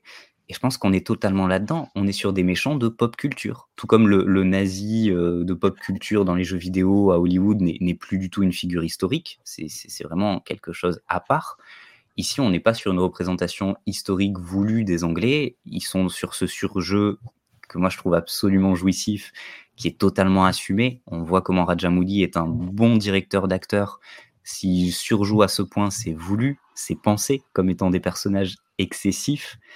Et ils l'ont fait vraiment des vrais méchants de pop culture. Et quand on voit le cinéma de Rajamouli, on l'a vu jusqu'à maintenant, ces méchants, c'est toujours des méchants ultra exagérés. Jusqu'à maintenant, on avait des méchants indiens, il n'y avait pas de propos politiques derrière, c'était juste des méchants, des grands méchants, très méchants, et on l'a rappelé particulièrement sur la première partie, qui nous aide à mettre encore plus en valeur un héros salvateur, bienveillant, d'autant que là, je trouve le personnage de Ram Charan très intéressant, parce que là où on avait des héros très souvent presque unidimensionnel chez Rajamouli. Là, on a un héros qui a une zone d'ombre en quelque sorte, qui doit faire un compromis avec sa conscience, avec sa morale et son évolution de personnage. Xavier, tu parlais d'un film cousu de fil blanc. Pour moi, son évolution de personnage est vraiment passionnante. Et je vois pas où est le film cousu de fil blanc. On est sur un récit qui est tellement mythologique. Certes, on sait où il nous emmène, mais c'est pareil avec chaque film de Rajamouli. On sait où est-ce qu'il va nous emmener. On a toujours le twist au milieu et c'est pas grave. On sait quand même la finalité. Et il nous emporte dans ce récit qui est de plus en plus puissant, qui est de plus en plus fantasmagorique. Et je trouve ça vraiment, autant techniquement que sur l'écriture, sur l'exécution, absolument fascinant. Et juste, je rebondirai pour finir sur le personnage d'Alia Bhatt, que moi j'ai énormément apprécié. On peut y voir une facilité scénaristique. Je suis même pas tout à fait d'accord avec ça, pour être honnête. Je trouve pas que ce soit particulièrement une facilité scénaristique. Et surtout, je n'y vois pas de quelque chose de malhonnête de la part de Rajamouli. Honnêtement, je trouve que les quelques séquences avec Alia Bhatt fonctionnent très très bien. Qu'on a à nouveau cet appel à l'unité en mettant une actrice indie aussi importante dans ce film-là. Et honnêtement, je trouve que émotionnellement, c'est une des scènes les plus fortes du film. Alia Bhatt, je l'ai vue 2 fois au cinéma cette année pour Gangubai Kathiawadi et pour Triple R. Dans les 2 cas, elle m'a fait pleurer ma vie complètement. J'étais vraiment en larmes pour tout Gangubai et j'ai vraiment fondu en larmes sur cette scène de Triple R. Donc personnellement, c'est que du bon et voilà. C'est vraiment, je te rejoins François, on parle même pas du film de l'année, on parle du film de la décennie et il faudra se lever tôt pour détrôner ça. Tu vas rebondir Xavier ?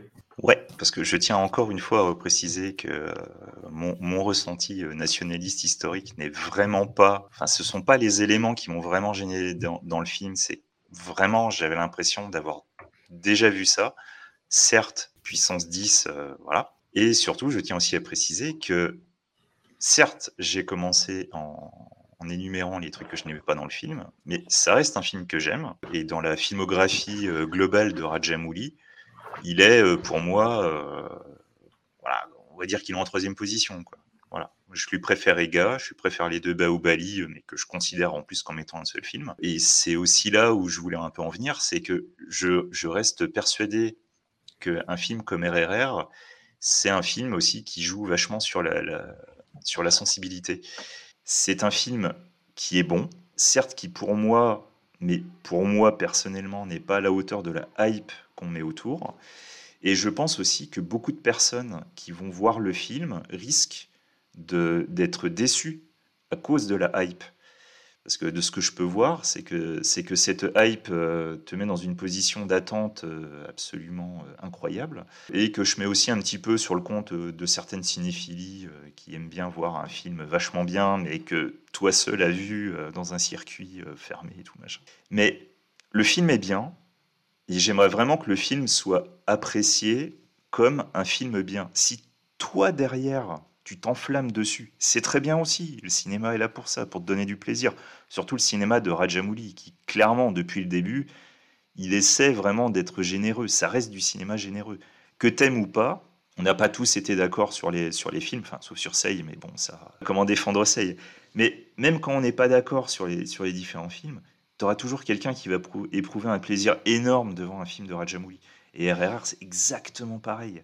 Moi, j'ai été déçu, mais j'ai aimé. J'ai vu 3 heures où je ne me suis pas emmerdé. J'ai vu des trucs qui étaient super cool. Et je tiens par contre à revenir sur Ram Charan. Franchement, je suis désolé. Je l'avais un peu teasé avant, mais on se rapproche quand même du niveau de Prabhas. Et putain, mais le mec, il a gagné mes 500 points de charisme, quoi. Le mec, mais je te jure, dans la salle... Alors certes, c'était plus les Français que les Indiens. Mais dans la salle, j'entendais des mecs en train de dire « Non mais ce gars-là avec la moustache, mais c'est incroyable. Mais t'as vu son regard, t'as vu son... » Voilà quoi. Franchement, Ram Charan, il a vraiment marqué les suffrages dans la salle. C'est un truc de fou quoi. Du coup, lui, il a une montée en puissance de dingue et je me dis, mais jusqu'où il peut aller lui ? Parce que je suis sûr qu'il n'est pas au max de ses capacités. Parce que ce mélange de action, émotion, etc. Je l'aimais bien avant, hein, tu vois. C'est pas. Mais là, j'ai eu une révélation à me dire, ah ouais, non mais le mec, il en a vraiment sous le coude quoi. C'est un truc de fou. Moi, il m'est vraiment resté en tête, quoi. Plus que NTR, étonnamment. Ouais, ah, je suis tout à fait d'accord là-dessus. Je trouve qu'il le... Et pourtant, NTR est impressionnant de progression, mais je trouve qu'il le bouffe totalement. Littéralement. Par contre, le premier plan de NTR, la caméra tournoyante et lui dans une position de danseur à se renverser du sang dessus, laisse tomber. Là, moi, j'étais par terre, hein, c'était fini. Non, mais alors, dans la salle, ça hurlait. Hein. Ce plan-là, la salle, ça hurlait. Mais le problème, c'est que après, il est toujours un petit peu à la traîne comparé à Ram Charan. Ouais. Puis tu mets en opposition la scène d'introduction de Ram Charan, où il est face à cette foule en furie, c'est incroyable. Enfin, de toute façon, le film prend, j'ai plus en tête, parce que je l'ai vu qu'une fois au ciné, mais il prend bien une quinzaine de minutes pour, avant que le générique commence, et pour présenter les personnages. Et c'est incroyable, les deux introductions de personnages sont folles. Et puis le carton d'interlude aussi. Ouais. Oui. Mais intervalle. J'ai l'image. Je tiens aussi à reprendre aussi le morceau de danse, le natou, qui est... Non mais après, je comprends que des gens adorent des scènes d'action, la scène des animaux et tout, je peux comprendre. Mais moi, c'est la scène de danse. La scène de danse, c'est un truc de malade. C'est vraiment... je me la suis retapée en boucle après, hein. C'est juste pas possible quoi, à ce niveau-là. Et là, on atteint un équilibre dans les musiques qui est absolument parfait. Moi, j'ai beaucoup réécouté toute la BO. Il y a la chanson émotionnelle, nationaliste, la musique natou, la plus dansante. Enfin, l'équilibre de la bande, de la bande originale. Et pour moi, il l'avait jamais atteint avant, ce parfait équilibre. Anouk, j'ai envie de te lâcher, t'es là, fauve dans une cage. Et ben je risque de te mordre le cou aussi, car un fauve n'a pas de maître, François. J'ai pas envie de rentrer dans le débat Baahubali versus Triple R, qu'est-ce qui est mieux, qu'est-ce qui est moins bien. J'ai pas envie de rentrer dans le débat, c'est le meilleur film de la décennie, de tous les temps, qu'on a jamais vu. Parce que effectivement, moi c'est pas du tout mon mode de consommation du cinéma. Je trouve ça super d'être passionné. Après, en général, on a tendance à voir des films de la décennie 3 fois par an. Donc voilà, effectivement, je comprends la volonté de Xavier de laisser un peu d'espace au spectateur pour trouver aussi son plaisir sans toute cette pression. Voilà. Juste pour l'apprécier, pour le film, pas pour la hype, mais pour le film pur. Pour répondre là-dessus, je pense que c'est pas tant une réaction de niche qu'une réaction par rapport à la standardisation des blockbusters qui sont tous gris et chiants en fait. Ah, on est d'accord, le niveau des blockbusters culturels, c'est terrible, hein, voilà, c'est terrible. Ouais, moi j'en vois pas du tout des blockbusters, donc effectivement, du coup je suis le palais assez frais là-dessus. Celui-là, j'ai eu la chance de le voir avant que François m'ait trop saoulé avec, il m'avait un petit peu saoulé quand même pour me préparer, mais du coup je l'ai vu aux Alus en compagnie de Joyce Nashawati d'ailleurs, je salue si elle écoute, car c'était une très bonne expérience qui nous a beaucoup rapprochés en très peu de temps, on s'est jamais parlé avant, on s'est jamais parlé après, mais on s'est sentis très proches sur notre union, de notre passion pour le corps de Ram, hein, globalement, sur la deuxième partie, c'était quand même quelque chose. Et après, là, je l'ai revu pour préparer le podcast et effectivement, je dirais, si vous pouvez le voir au cinéma, voyez-le au cinéma, parce que là, voilà, on se prend toutes les scènes dans la gueule, on couine, on est avec des gens, on applaudit, il y a un truc qui se passe, qui peut-être, effectivement, sur des conditions un peu moins bonnes, bah oui, il y a quelques trous dans la raquette, hein. Il y a des scènes incroyables, et il y a des trucs un petit peu plus faibles. Moi, je réécrirais pas le film en mettant des personnages différents ou quoi, par contre, je ne peux que dire que oui, les personnages féminins de Baahubali étaient super, là, effectivement, c'est pas grave parce que pour moi c'est pas le but du film, mais il y a pas de faire, les personnages féminins sont assez creux, mais vous demandiez quelle était la fonction du film, un peu qu'est-ce qu'il avait voulu faire avec ça. Moi je peux vous le dire de mon point de vue, que je pense être un point de vue vraiment assez de spectateur lambda naïf, et je pense être du coup le public visé par le Rajamouli quand il raconte ses histoires. Quand je suis sortie de Baahubali, je me dis ah, Prabhas, j'ai envie de me faire décapiter par Prabhas. Quand je suis sortie de Triple R, la première phrase que j'ai dit à François, c'est « J'ai envie de mourir pour la Révolution ». Pour moi, c'est ça, la fonction du film, c'est ce qu'il essaye de faire aussi depuis le début, avec beaucoup d'histoires, hein, on en a parlé.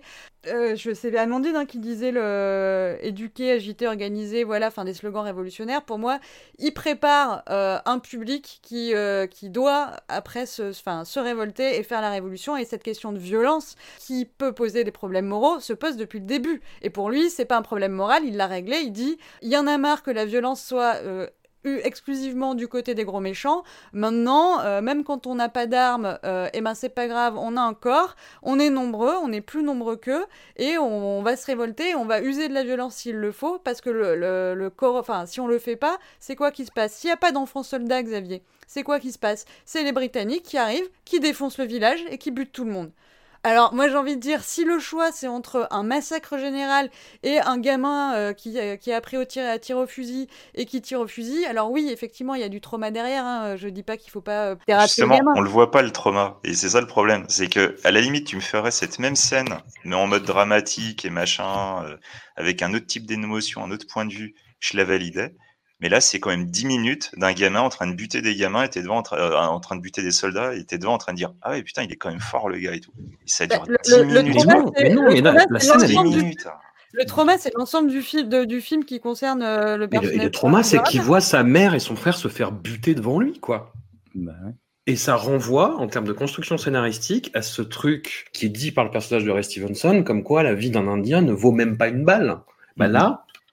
il retourne le truc. Enfin, moi, je trouve ça... Ce qui explique cette obsession du personnage pour armer son peuple jusqu'à devenir agent, double agent, triple, trahir tout le monde, défoncer des centaines d'Indiens qui sont, en fait, les gens pour qui il se bat. Enfin, je veux dire, si tout va bien dans ta tête, t'essayes de trouver d'autres modes d'organisation. Alors, ok, Solalinski avait pas toujours les mains propres, mais c'était quand même pas... il allait pas jusque-là dans le côté retors. Là, c'est bien parce que le mec a fait cette promesse, parce qu'il était traumatisé, qu'il va jusqu'au bout, jusqu'à... Bon, là, ça limite, effectivement, ça a été de trahir Bheem, et là il s'est dit en fait je suis perdu, je comprends plus ce que je dois faire, et peut-être que la promesse que j'ai fait quand j'avais 10 ans à mon père en train de crever n'est pas le seul truc sous lequel je dois vivre ma vie, donc non, ça me choque pas. Et du coup le film pour moi, voilà, il est prétexte à moments iconiques très très forts pour galvaniser le spectateur, quoi.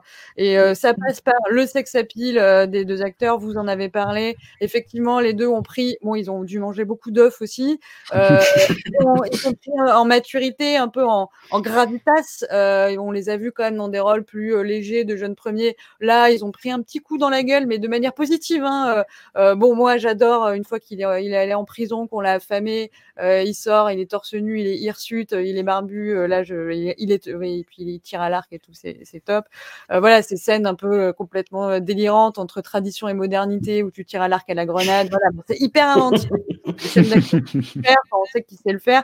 J'ai adoré, et c'est peut-être la première fois que je le dis sur. Enfin, il y a d'autres chansons que j'avais beaucoup aimées, j'en avais parlé, mais musicalement, c'est vraiment le premier film où non, enfin, elles me restent et je les adore, et j'adore les danses et j'adore voilà, la musique. Il y a ce côté qui plaît pas, mais en tout cas qui fait toujours beaucoup rire, c'est les paroles. Alors c'est pas les chansons, c'est pas les scènes vraiment chantées ou le chant en avant, c'est des petits interludes chantés en arrière-plan où c'est oh voilà un retournement de situation, est-ce que ça va finir dans un bain de sang, on ne sait pas. Ça c'est des paroles un peu qui omineuses comme ça, qui font un peu planer le doute sur la suite, mais qui m'ont fait bien rire. Et puis voilà, les Anglais, c'est un pur plaisir de cartoon, vous l'avez dit, hein, c'est Good God. Ils s'appellent leur fête, ils sont on dirait des gâteaux tout crémeux là, des pièces montées, on dirait du Disneyland, enfin c'est dégueulasse. Et du coup voilà, quand on arrive derrière avec Natou, on fout le bordel, on met du sable partout, les meufs sont par terre en sueur et tout. Voilà, c'est le contraste est génial, et c'est évidemment cartoonesque. Alors ce côté cartoon, effectivement, trouve ses limites, on dit d'en parler, le peuple Gonde, qui est présenté comme un peuple de bons sauvages, ils vont rien dire sauf si on les embête, mais sinon ils sont quand même présentés comme un peu concon, ce qui dans la réalité effectivement n'était pas du tout le cas, parce que ils avaient quand même été capables de se défendre aussi grandement, et c'était pas le raffiné le raffiné Rama versus le débilou Bheem. Ça c'est peut-être là-dessus, ça manque un peu de subtilité, et en même temps les personnages sont jamais présentés négativement, on voit bien qu'ils sont hyper raffinés d'une certaine manière à travers leur chant, les dessins de la gamine, puis la force et la douceur aussi de Bheem, qui ne sait pas rien. Et puis voilà, sinon le Rama qui nous fait qui nous fait un petit Prabhas. Je sais pas si vous avez remarqué, quand il est énervé, il fait ah. Après il tape dans les murs, parce que Prabhas fait pas. Mais Prabhas avait ce côté aussi, quand je suis énervé, je fais ah. Ça marche quoi. Ça marche de ouf. Bon, sinon les costumes sont superbes, un petit big up à Madame Rajamouli puisque il y a des chemises notamment très très fines, et puis bon après les costumes traditionnels aussi sont très beaux. C'est un film qui est tourné aussi voilà vers la nature, la force de la nature qui est mêlée à la question de la terre-mère, qui est mêlée à la question de la bête sauvage. Ça marche.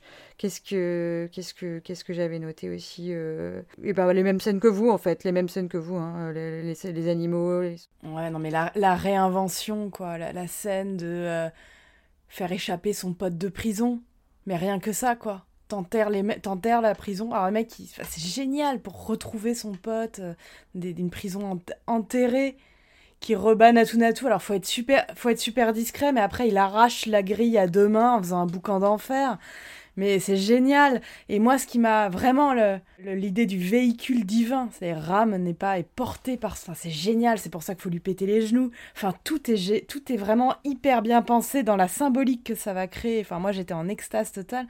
Et alors, effectivement, la scène que moi vraiment j'adore, qui est cette transformation du héros en Ram, en dieu Ram, qui est hyper problématique par ailleurs, nationaliste, tout ce qu'on veut, mais cette scène où il commence à tirer des grenades avec son arc, mais merci, c'est à moitié une imagerie du film de Vietnam, vraiment, hein.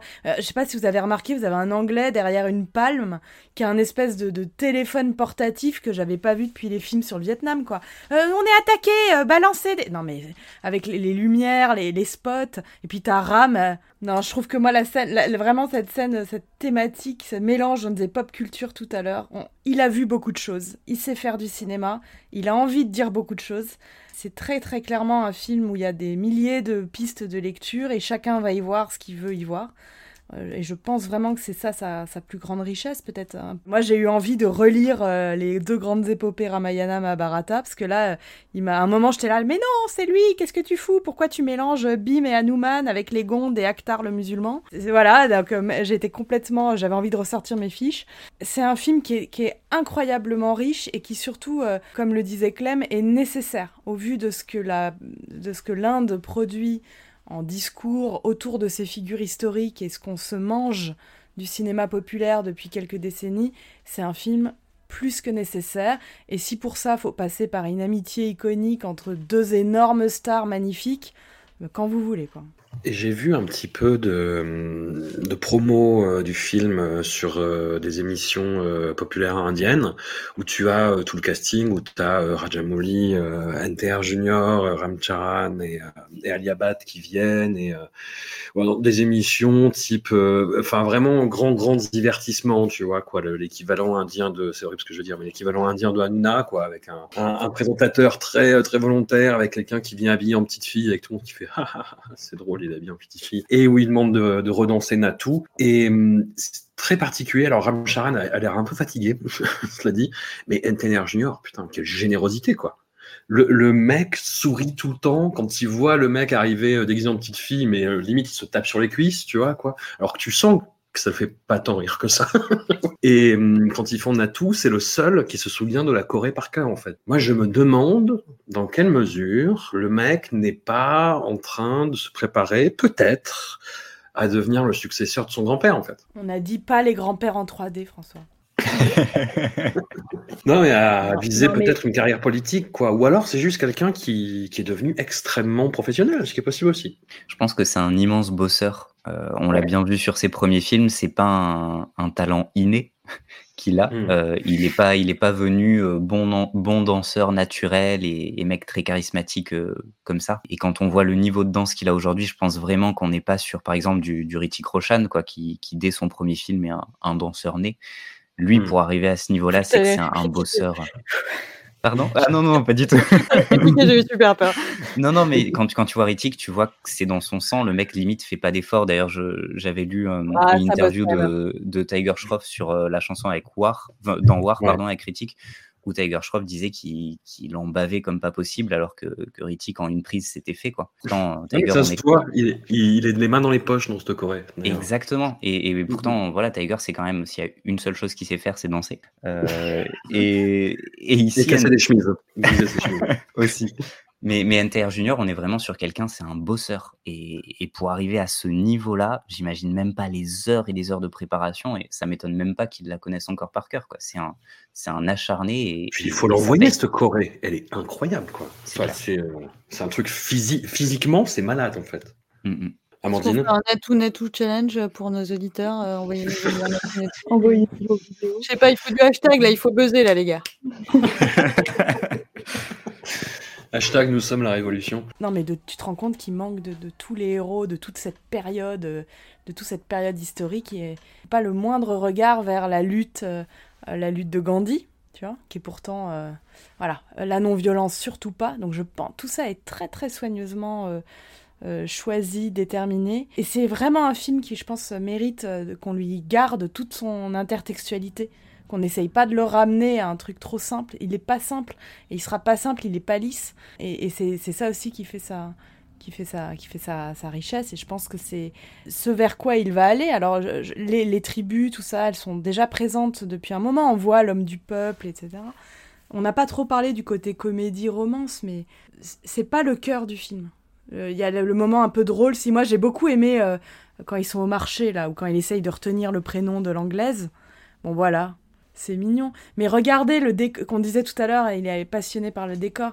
La chambre de Ram Charan qui est couverte de livres du sol au plafond, alors qu'on nous le présente comme un militaire hyper obsédé par les armes. Enfin, tout est particulièrement soigné. Mais bon, on pourrait y passer des heures. Enfin, moi, j'adore, mais c'est un film très, très riche. Et ça faisait longtemps que je n'avais pas eu autant de débats avec des amis indiens ou quoi sur un film. Enfin, ça faisait très très très longtemps qu'il n'y avait pas eu autant de discussions, même de gens qui ne l'avaient pas vu, mais qui avaient décidé de ne pas y aller à cause de des questions de nationalisme, de ce qu'ils avaient entendu parler, d'une scène, la vraie réplique problématique, entre guillemets, qui est que quand Ram demande à Bheem de ce qu'il peut faire pour lui, parce qu'il l'a aidé, et que l'autre lui demande de lui apprendre, enfin, l'éducation, quoi, apprendre à lire. Ça, voilà, c'est cette phrase-là, cette réplique-là, qui est vraiment toujours, qui ressort toujours, et qui n'est pas là, qui ne doit pas enfermer le film dans quelque chose.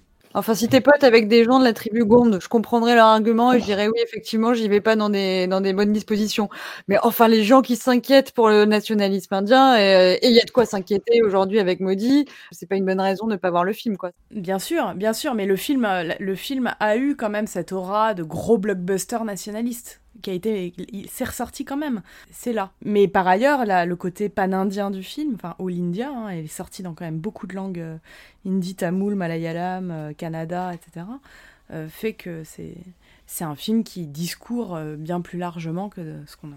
Enfin, c'est exactement ce qu'avait expliqué Xavier sur l'intelligence de Rajamouli, c'est que c'est pas un blockbuster pour le public ni Telugu ni du sud de l'Inde. C'est bien plus large. Et c'est même encore plus large du fait que Netflix a encore une fois acheté les droits de Triple R.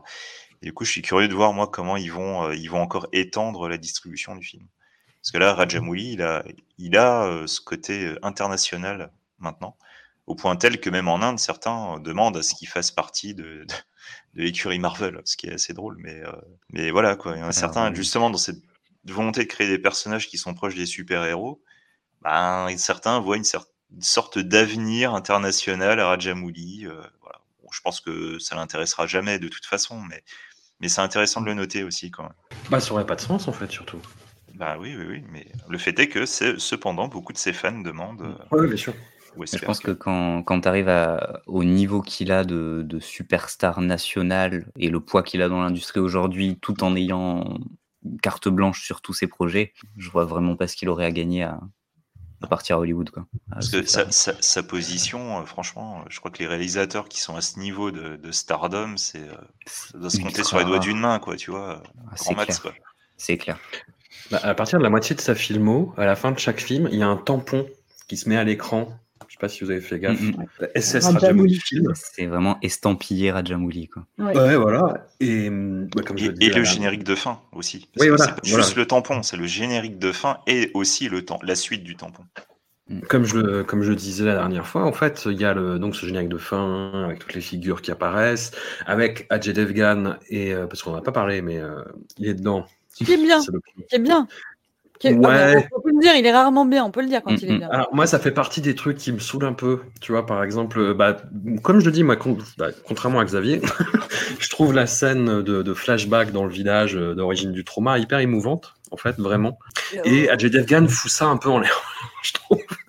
C'est-à-dire que il y a ce truc qui revient, c'est-à-dire qu'il lui apprend à servir d'une arme en lui disant « Load, aim ». Shoot. Et sa dernière occurrence, il le fait vraiment très mal, par contre, je trouve.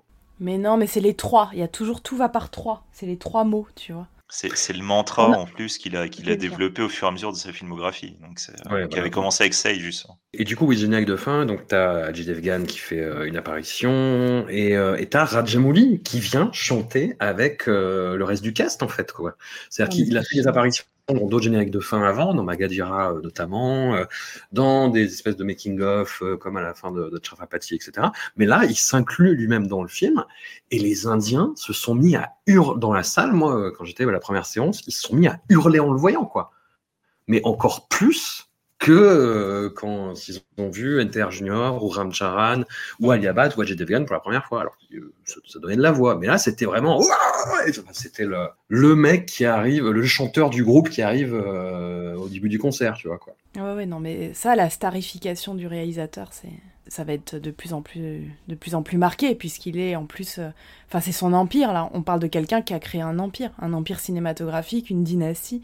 Enfin, on va être sur des très hauts niveaux dans les années à venir, de ce qu'il a fabriqué pour le cinéma indien. On a souvent parlé à quel point c'était une organisation en industrie, en studio privé, etc. Là, il rebat un peu les cartes des grandes industries du Sud. Hein. Mais même généralement, à chaque film à chaque sortie de film, t'as très souvent les critiques spécialisées qui disaient à chaque fois, il met la barre de plus en plus haut, c'est un game changer, le cinéma Telugu, il va complètement changer. Sauf que petit à petit, on n'est plus juste dans le cinéma Telugu. Petit à petit, on est en train de dire, il est en train de changer le cinéma indien. Donc de là à se poser la question, est-ce que le cinéma Telugu va pas aller au-delà du cinéma indie. Alors, ça arrange pas nos affaires. Ça fait quand même des années qu'on essaye de dire à tout le monde « Ah, mettez du pluriel, les cinémas indiens, la pluralité !»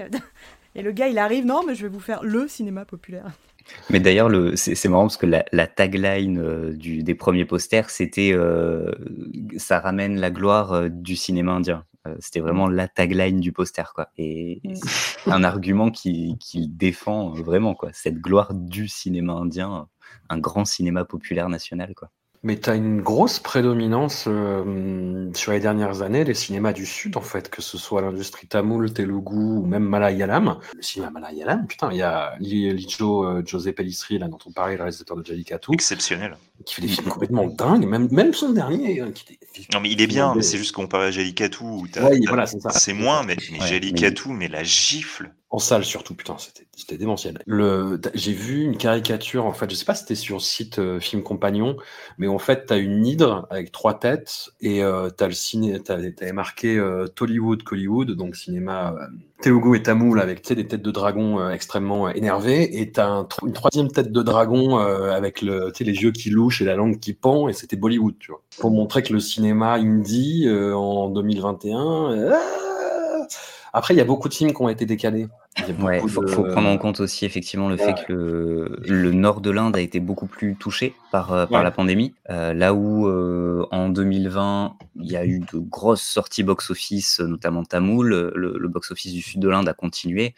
Les fermetures de salles ont été beaucoup plus longues et beaucoup plus violentes dans le nord de l'Inde, ce qui a décalé énormément de projets, de tournages aussi, ce qui fait qu'on s'attend en 2022 à une année exceptionnel pour le cinéma indie, mais que effectivement, entre 2019 et 2023, il y a un flottement qui fait un peu bizarre, alors que les autres industries n'arrêtent pas de grandir. Après, en cinéma indie, depuis le début de l'année, tu retiens quoi, toi, par exemple ?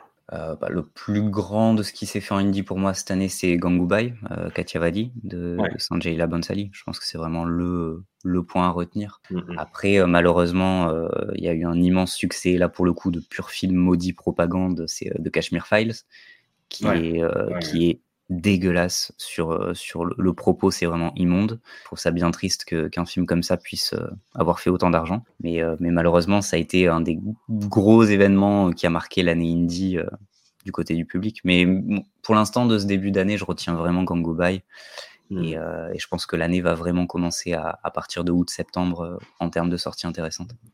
Ok, bah écoutez, on vous tiendra au courant. Un immense merci à vous toutes et tous. Ce fut courtois, Xavier, Mais oui. Moi, je maintiens ce que j'ai dit. Hein. Après, je tiens encore une fois... Tu ne fuis pas en Amérique du Sud, les amis nazis. Non, mais vraiment, je tiens à préciser, voilà, quoi. J'essaye vraiment de minorer le truc pour que vous puissiez apprécier le film comme il doit l'être. Si vous avez trouvé ça génial, mais, c'est tant mieux, franchement, tant mieux. Mais au moins, j'ai pas envie que vous soyez déçus comme moi j'ai pu l'être, et sûrement en grande partie à cause de la hype. C'est dit, c'est répété. C'est figé. Un immense merci et au plaisir. Merci. Merci.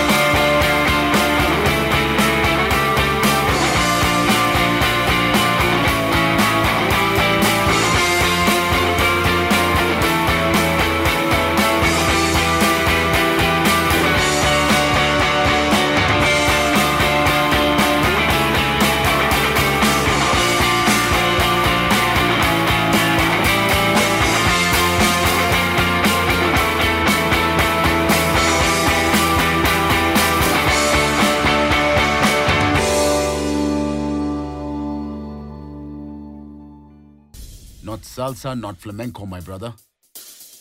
Do you know Natu? What is Natu?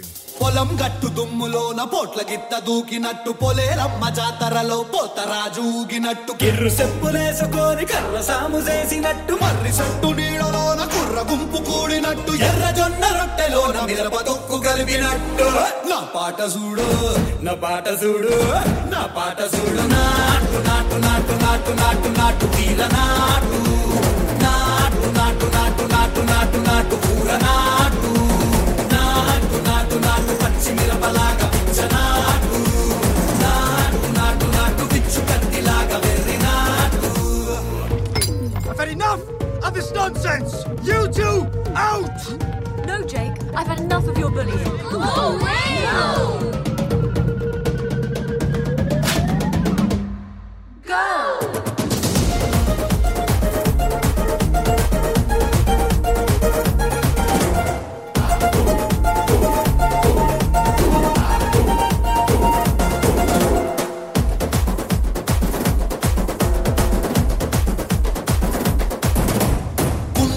పోయేలా దండన తరమోగినట్టు సెవులు సిల్లు పడేలాగా కీసు బిడ్డ కూసినట్టు చేలు సిటికలేసేలా చెప్పారం సాగినట్టు కాలు సింధు తొక్కేలా దుమ్మారం రేగినట్టు ఒళ్ళు చెమట పట్టేలా వీరంగం చేసినట్టు నా పాట చూడు నా పాట చూడు నా పాట చూడు నాటు నాటు నాటు నాటు నాటు నాటు తీల నాటు నాటు నాటు నాటు నాటు నాటు నాటు పూల నాటు నాటు నాటు నాటు గంట పారలాక చెట్ట నాటు నాటు నాటు నాటు ఉక్కపోతలాక తిక్క నాటు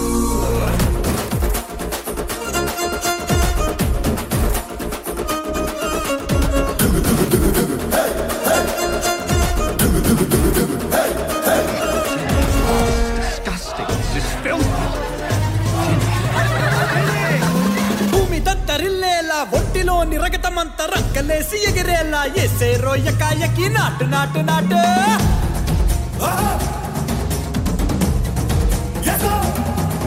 అరే దుమ్ము దుమ్ము దులిపేలా లోపలున్న పానమంతా టుముకులాడేలా దూకేనో సరాసరి నాటు నాటు నాటు